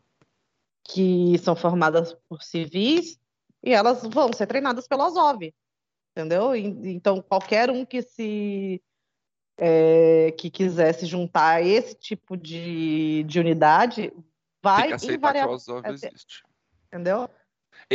Assim, é, mas nem tudo. Assim, existe uma unidade. Existe uma unidade anti-autoritária, antifascista rodando a Ucrânia. Que está lutando. É, é, é uma coalizão de grupos, maioria anarquistas e antifascistas, que a Letícia tem as, as, as uh, tem as resistências dela e, e as, e, a, e, as dúvidas dela a respeito desses grupos, mas são, a, a princípio, grupos anarquistas e anti-autoritários que na já vinham na Ucrânia. deu grupos ucranianos de uh, anti, antifascistas, anarquistas, etc., que até, já vinham lutando. Até feministas, né? Até Porque feministas, sim. Que vinham lutando já contra os grupos nazistas uh, lá na Ucrânia já desde 2014, que agora se uniram, digamos assim, em uma unidade só para combater. É, isso, isso, é meio loucura, assim, porque tipo tem uns papos de que tem, tem uns antifa em Kiev tentando capturar os caras do Azov para entregar para os russos. Ah, isso aí para mim não faz o menor sentido. É, eles não estavam distribuindo armas também, o governo não estava distribuindo armas para a população. Talvez isso aí, fosse, isso fosse aí, a forma isso da tá galera. muito interessante, porque os nazis estão se matando entre eles. Isso não, eu tava mas, vendo. Eu, tava vendo. Eu, não, é, é, uma, é de uma irresponsabilidade. Assim, ó. Isso é de uma irresponsabilidade por parte do governo ucraniano que é Mas criminosa. É um crime. É um crime. O que, o que o governo ucraniano está fazendo, tá fazendo é um crime de guerra ao pegar civis e sem. Porque assim, se você é um civil e você não está armado, as leis internacionais de guerra dizem que você não pode ser. Uh, uh, não, não, os soldados inimigos não podem atirar em ti, correto? Ah, bom, ah, mas até, morre civil. até aí. Sim, morre civil. Morre, é. É, existem. É, existem danos colaterais em qualquer guerra e, e a população civil sempre sofre mais. A diferença é que eles não podem fazer isso. A partir do momento que você pegou uma arma na mão, agora você é um combatente. Você não tem as prerrogativas que o civil civis. tem. Você não tem direito nenhum. Você não tem direito nem. O único direito que você tem é de, caso preso, ser, ser, ser preso, não executado. Entendeu? E então, nesse que, caso, né, tipo, de espalhar armas para os civis, eu acredito que talvez esses poucos antifas que sobraram no país, que não foram exterminados depois da aprovação da lei anticomunista, porque é comunista quem, quem eles apontarem que é, né? Essa é a realidade. Agora, agora que tem uma lei anticomunista, todo mundo que é de, literalmente de esquerda é comunista. Por isso que. Então, Hidalgo, deixa eu até falar uma coisa interessante, porque assim. Pode falar, a gente tem quase três horas de coisa que... interessante sendo falada é. aqui. Quanto mais, melhor. É. É, o, essa questão do. Né, do. Ai, peraí, que eu me perdi, gente. Ah, sim, voltando. É, isso eu ainda não consegui confirmar, eu tô atrás. Mas, é, mas assim, saiu no Guardian, mas eu prefiro. É, assim, algumas feministas. Ah, eu vi uma, uma entrevista de duas feministas é, ucranianas na num site argentino que é da militância de esquerda, acho que peronista, inclusive, de uma das linhas, do, do, das correntes mais à esquerda do peronismo, falando sobre é, que lideranças de movimentos por direitos de minorias é, sociais e políticas estariam é, seriam alvo do, das tropas russas, entendeu? As tropas russas, além de caçar o Azov, é, também vão caçar, tipo, é, militante feminista, anarquista, LGBTQIA+, entendeu? Sim, porque essa unidade de anti-autoritários e antifascistas, eles estão unidos para lutar contra a Rússia. Sim, porque eles são alvo da Rússia também, entendeu? Então, é, o, me, o que levou, por exemplo, essas feministas a dizer que elas provavelmente se juntariam né, a, a, essas, unidade, a essas unidades civis é justamente porque é, é, eles estão marcados para morrer. Entendeu? De qualquer forma, né? De um o... lado ou de outro. Vou usar do momento da guerra então... para se livrar deles, né? Pode ser que seja o o, os nazistas da Ucrânia, pode ser que seja os russos. De qualquer forma, vão usar do, do da guerra para eliminar essas pessoas. Me corrija se eu estiver errado, é claro. Não, é exatamente isso. E na verdade, a, é, essa distribuição desenfreada de armamento tá, é, gerou um nível de banditismo na Ucrânia que, assim, qual que é a, minha análise do que do melhor o melhor cenário possível para a Ucrânia agora? Digamos que consigam negociar uh, uma neutralidade ucraniana em relação à OTAN e Rússia digamos que o Zelensky sobreviva aos próximos dois meses sem ser assassinado pela própria extrema-direita do país dele. Eles, eles gostam do, do, do, Zelensky, assim? Ou o Zelensky é não, só, um, é não, só uma não. peça que tá, acabou... O Azov tá chamando o Zelensky de servo da... É, lembra que o nome do partido dele é Servant of the People. Agora o Zelensky é o Servant of the Russian People. Não faz o, o menor sentido. Eles vão matar ele e botar o Poroshenko de volta. Cara, não faz, eu não consigo ver sentido neles estarem contra o Zelensky, porque o Zelensky em nenhum momento parece que está a favor da Rússia, né? Mas pelo visto ele só foi, novamente, ele foi usado como um peão e já, já deu a serventia dele, né? Vai ser descartado agora. O Zelensky é só um palhaço. O Zelensky não passa de um palhaço. Fala isso pro Guga Chakra, que falou que ele é o herói da, da Ucrânia. Outro palhaço. A galera tá, numa, a galera tá tratando guerra como se fosse fandom do BBB, sabe? Tá muito maluco Sim. isso.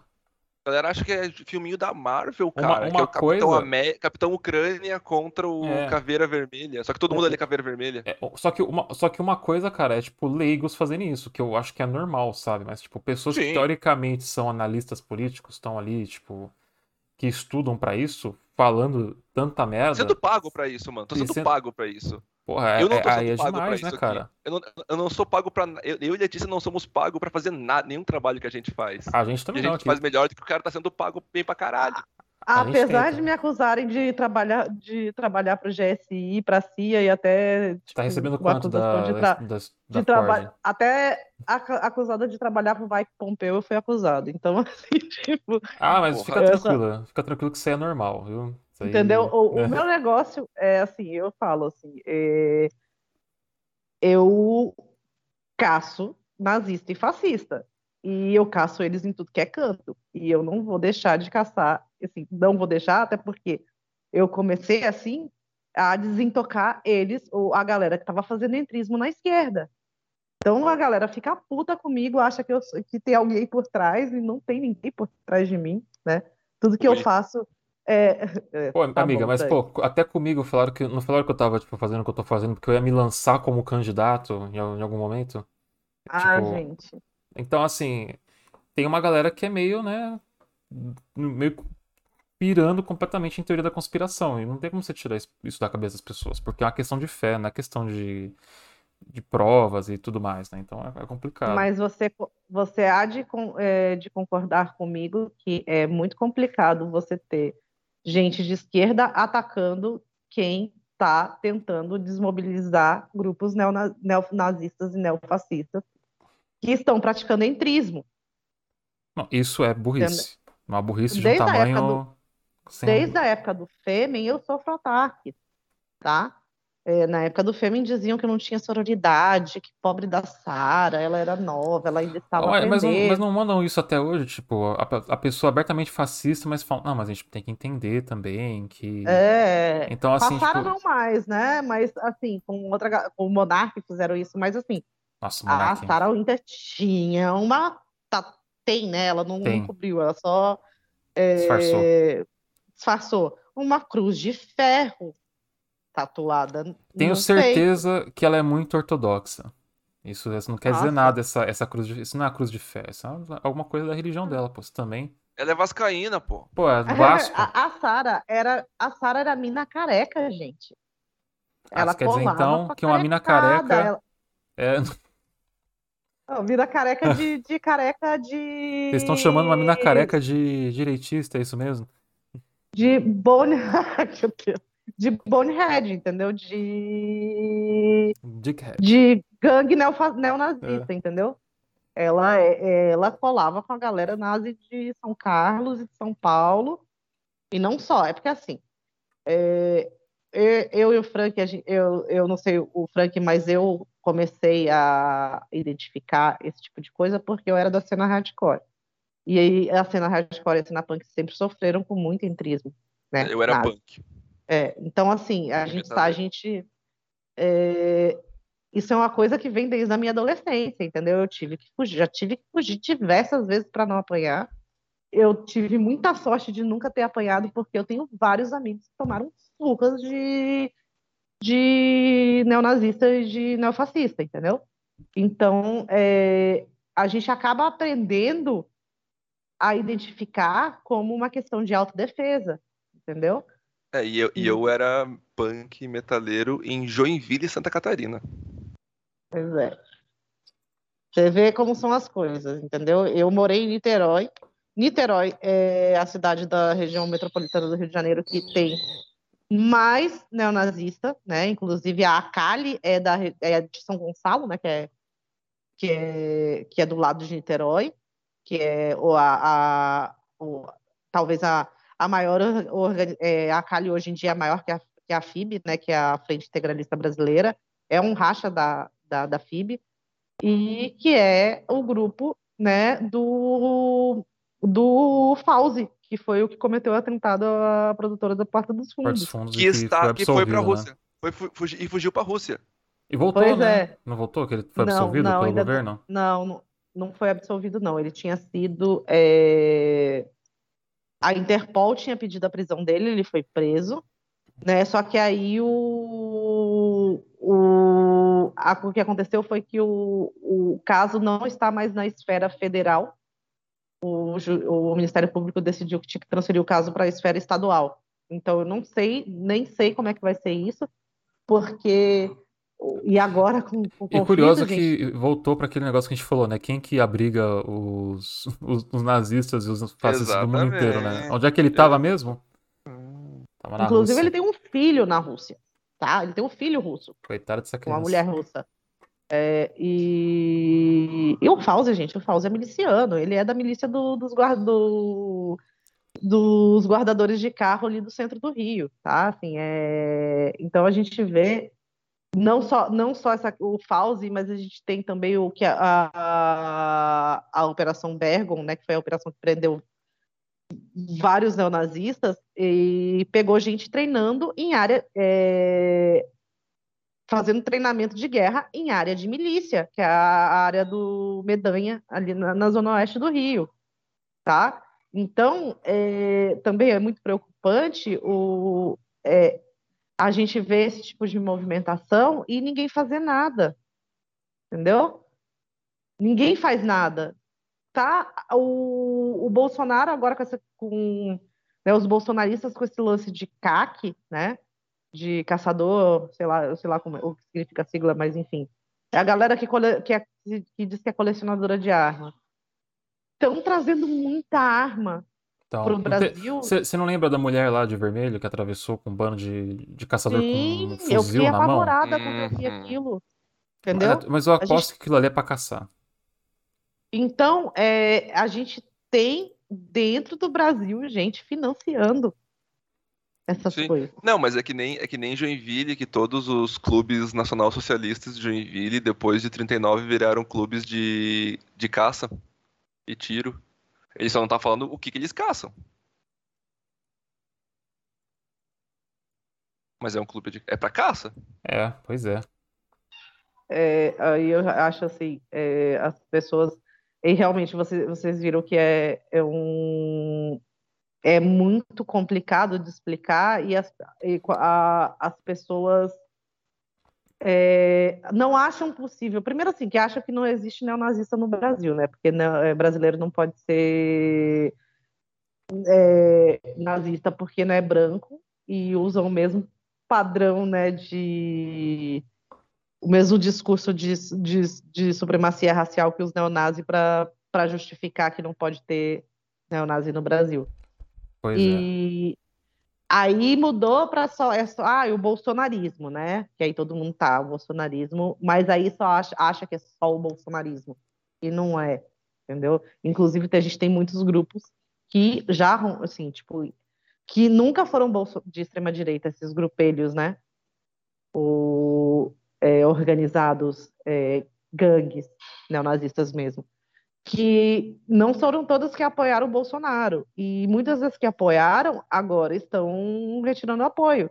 Boa parte dos integralistas já não, não apoia mais o Bolsonaro.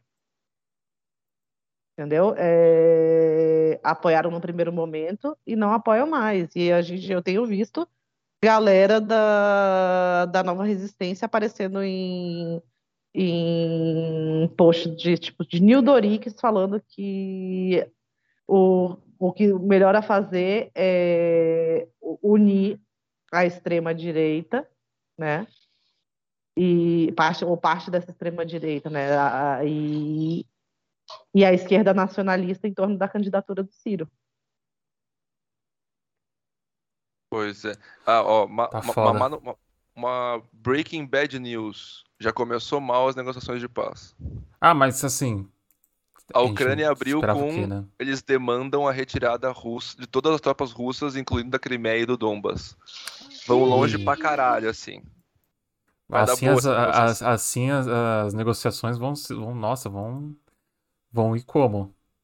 Isso é aquele rolê que o- o- você vai, você vai negociar uma coisa que vale 50, você chega oferecendo 5. É bem isso mesmo. Ah, cara, é, é, é assim, os próximos meses vão ser de muita tensão e... Porque isso não vai acabar esse mês, provavelmente isso vai decorrer durante muito tempo. É, A gente não sabe como vão ser as baixas, a gente não sabe o que, o que países vão fazer o quê, o- se a- China vai se envolver, não vai se envolver. É, Não, e para além disso, e para além disso, Hidalgo, eu tô- eu tava falando na melhor das hipóteses, na melhor da melhor das hipóteses, agora você vai ter uma entrada de, até agora já foram, se eu não me engano, 30 mil fuzis distribuídos para população civil. Tu vai ter 30 mil fuzis entrando no mercado europeu agora. Pô, que ótimo, é bom que dá aquela aquecida no mercado, né? Tava, tava É. em falta, é, No fuzil. e, e no mercado de venda pessoa a pessoa. No mercado negro de venda pessoa. Assim, uma coisa são grandes traficantes de armas que tu tem que ter já um, um certo cacife para chegar num cara desse. Outra coisa é qualquer grupelinho bosta de skinhead poder comprar fuzil, cara. Cara, é, é aquela questão, a gente tá entrando agora num negócio de economia de guerra, né? Então, não, já entrou faz tempo, né? Mas assim, quem tá vivendo lá na pele, quem não conseguiu fugir e quem não deixaram fugir, né? Como foi o caso do- dos imigrantes africanos, indianos, né? Que não, os imigrantes não ucranianos ali da, da região. A galera vai entrar, acho que num- numa questão de economia de guerra agora. É, provavelmente vai, vai- se, se não, se o, o- se o conflito se estender e não receber ajuda humanitária, a galera vai voltar pro escâmbio, né? Então, entrando mais armas na, na região também, isso é um outro agravante da situação, né? Sim. Então, acho que podemos nos preparar para, na melhor das hipóteses, um- um- uma década de 2020 bem com bastante violência sectária na Europa. Ah, e tem outra coisa que, é, que tá rolando também, é, a pandemia, né? Vocês lembram disso aí? Pois é, né, cara? Tem isso ainda. Tá rolando, É. tipo, né? Aparentemente, isso que eu ouvi, é, tem um, eu acho que a Califórnia está querendo é, é, tirar o status de pandemia para virar endemia. Ah, A gente claro. vai ter que é. aprender assim. É porque depois dessa onda de Ômicron aí, é, realmente teve uma queda brusca, né? aqui no Brasil a gente está vendo isso. Eu estou falando de orelha porque é o que eu, o que eu vejo os outros falando, tá?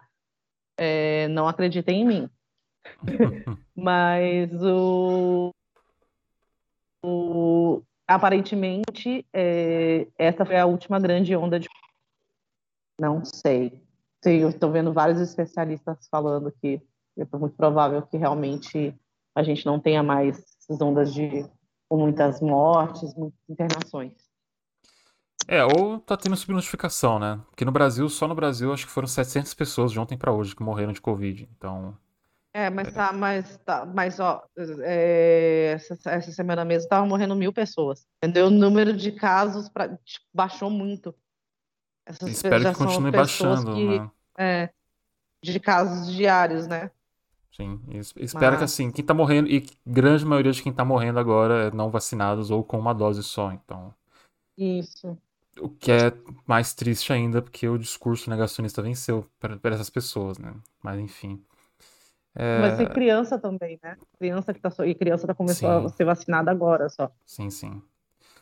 Bom, gente, algo que a gente pode acrescentar nesse programa de hoje, eu acho que a gente explicou bastante, né? A gente a gente, a gente falou de Donbas, falamos de Odessa, falamos dos grupos neonazistas na Rússia, Ucrânia, como Putin explodiu os mais problemáticos, mas ainda assim existem grupos lá, como a Ucrânia está sendo usada como uma peça de um jogo internacional, né? Como todo país que envolve os Estados Unidos e é, interesses né, do, do Império. E acho que a lição que fica é uma delas é não trate guerra como, como se fosse fandom de BBB, né? Você criticar, criticar a, a Ucrânia, apontar que tem nazista nela e tudo mais, apontar os problemas que ela tem, não quer dizer que você é pró-Rússia e vice-versa, né? Só quer dizer que você não é burro. Que mais, gente? Me ajude. E, por favor, quando você não, não, faça que nem a maioria das pessoas no Twitter que lê uma notícia e acredita nela em valor de face, como por exemplo uma, uma, notícia do The Times re, re, reverberada pelo UOL falando que 400 mercenários russos do grupo Wagner chegam a Kiev ah, para matar o Zelensky. Do tipo, mano, desculpa, mas vamos ter um pouquinho mais de senso crítico, de parar para ver da onde veio essa notícia que é, não, não vão achar que a, que a mídia ocidental está quer dizer, então que você é pró-Putin, então.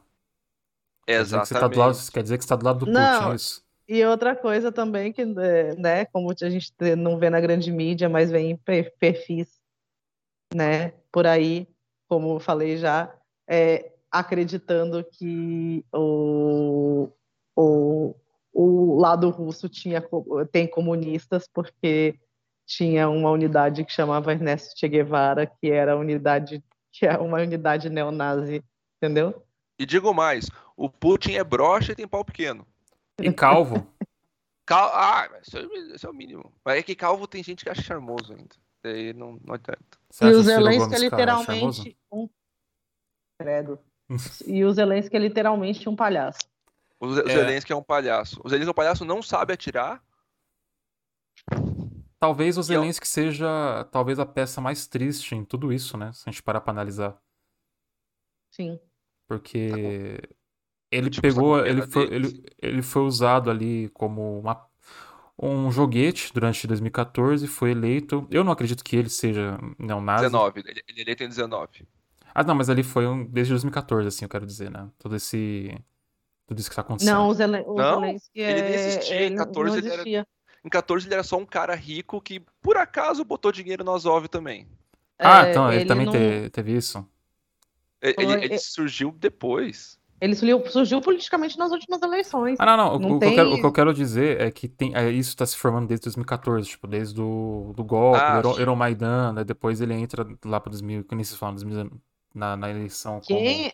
quem era, assim, é o Poroshenko, que é o, é. Poroshenko que... Poroshenko esse que tá andando por aí com uma guarda, guarda pessoal do 300... Sector aí. É, 300 uhum. homens.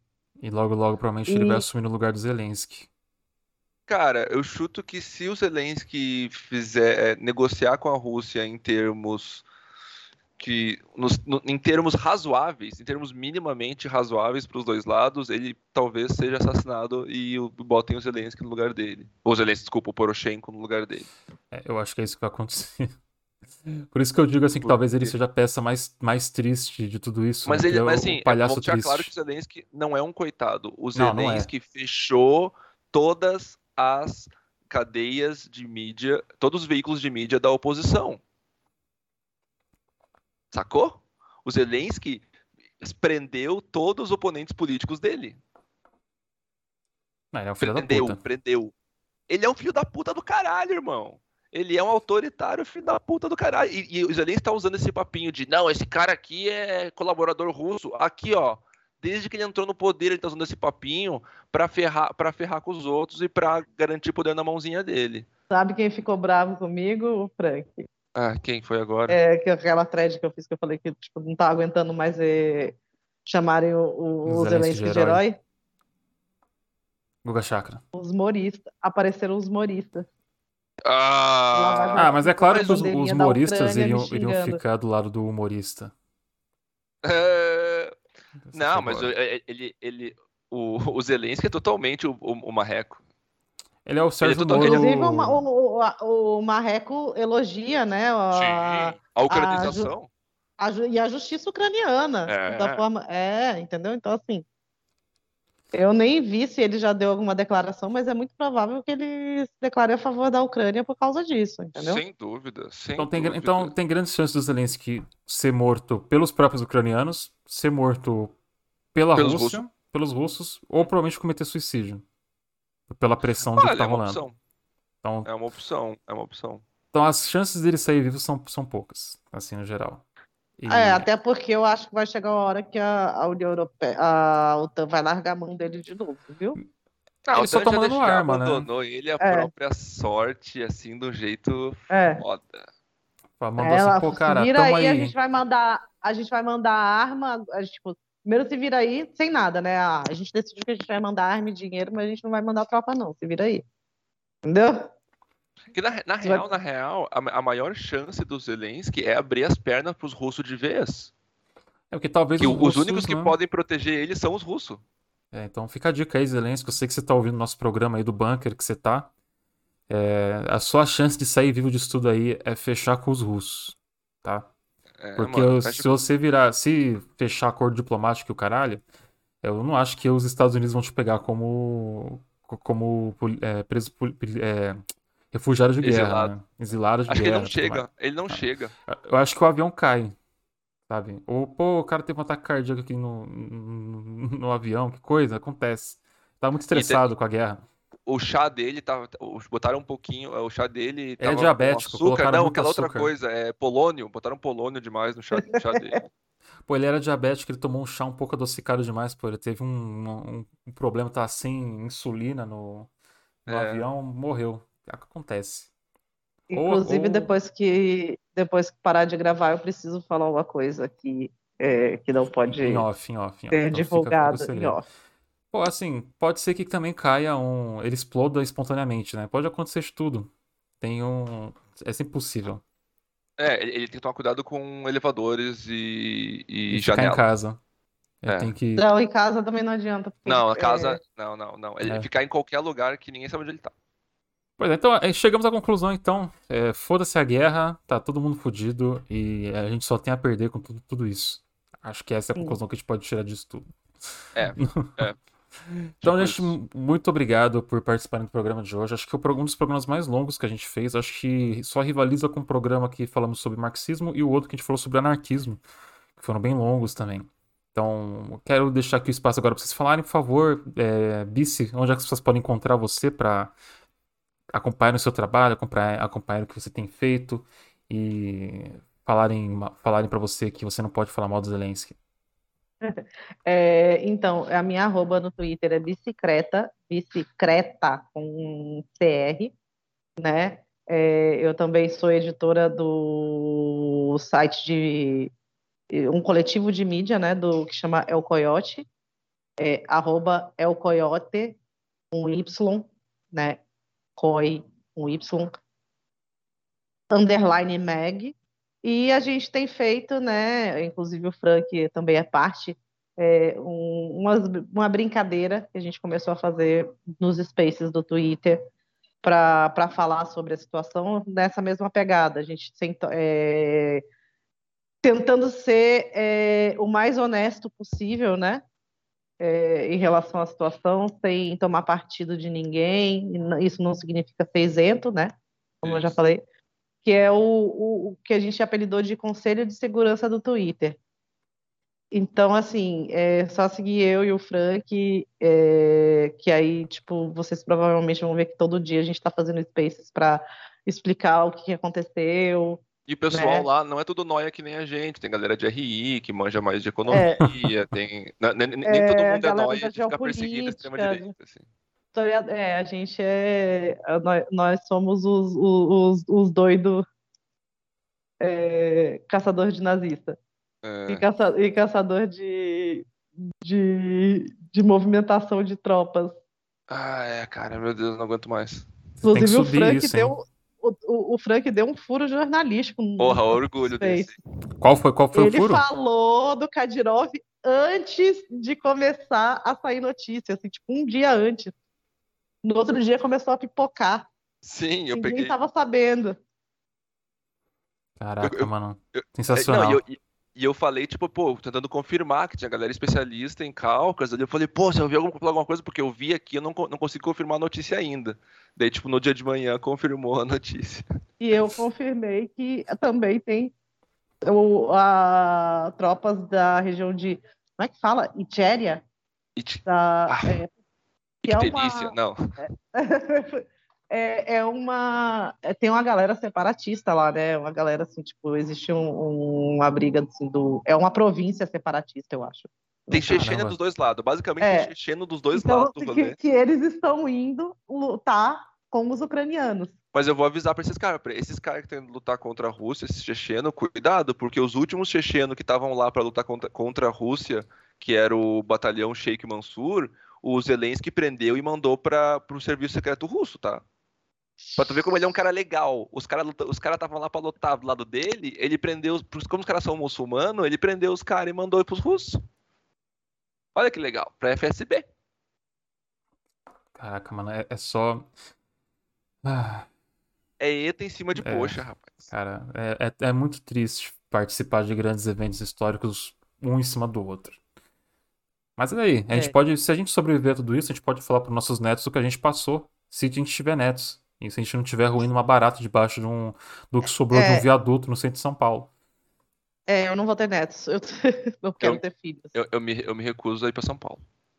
Aí, Frank, viu? fala cada, suas arrobas aí. Cada um com seu, né, sua questão. Né?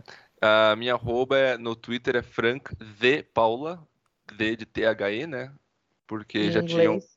É, em inglês, porque já tinham pego o D com D e eu fiquei muito bravo com isso. É, no, então, no, eu tô lá no Twitter. Uh, pode, eu, eu, sou acessível. Quiser, eu, eu, tento, sempre que me mencionem alguma coisa, algo assim, eu tento responder da melhor maneira possível. É, quem quiser, na verdade, quem quiser ouvir mais ou menos a mesma conversa que, a gente falou aqui, na verdade, o, eu fiz um, o episódio 79 do Pistolando Podcast que eu, eu peguei um pouco mais lá só no Euromaidan, assim, então eu, eu esmiuço com mais nomes, mais informação só pro Euromaidan, e tem, tem um episódio 91 do Pistolando também, que eu e a Nome Louco, a gente faz... Nossa uh, amiga Pri. Nossa amiga Pri, a gente faz uma análise das respostas brasileiras, assim. E da, Não, das cagadas perfeito. que foram ditas por partidos de esquerda do Brasil né, já naquela época. Ah, mas aí é, é, é, cagada sempre vai ter, infelizmente. Então é isso, chat. Ah. É, chat, ó, pensando que com a Twitch. É isso aí, gente. É, a Laís, ela teve que sair, né? Porque ela teve que trabalhar. Ela, ela não esperava que o programa fosse durar tanto tempo. Ela deixou beijo para todo mundo. E se vocês gostam do nosso trabalho aqui na Rádio Metamorfose e no Jornal Metamorfose, dá uma olhadinha na nossa campanha de financiamento coletivo ali, rapidinho e tal. Pra gente continuar existindo. A gente abriu recentemente, eu acho que seria legal se vocês puderem dar aquela olhadinha, tá certo? Então, muito obrigado a todos. Alimentem o seu ódio contra o capital. Se hidratem, como diria a Laís. E a gente se vê novamente semana que vem. Tchau, tchau. Tchau, tchau, minha gente. Muito obrigado pelo convite. Tchau, valeu. Estalo Podcasts.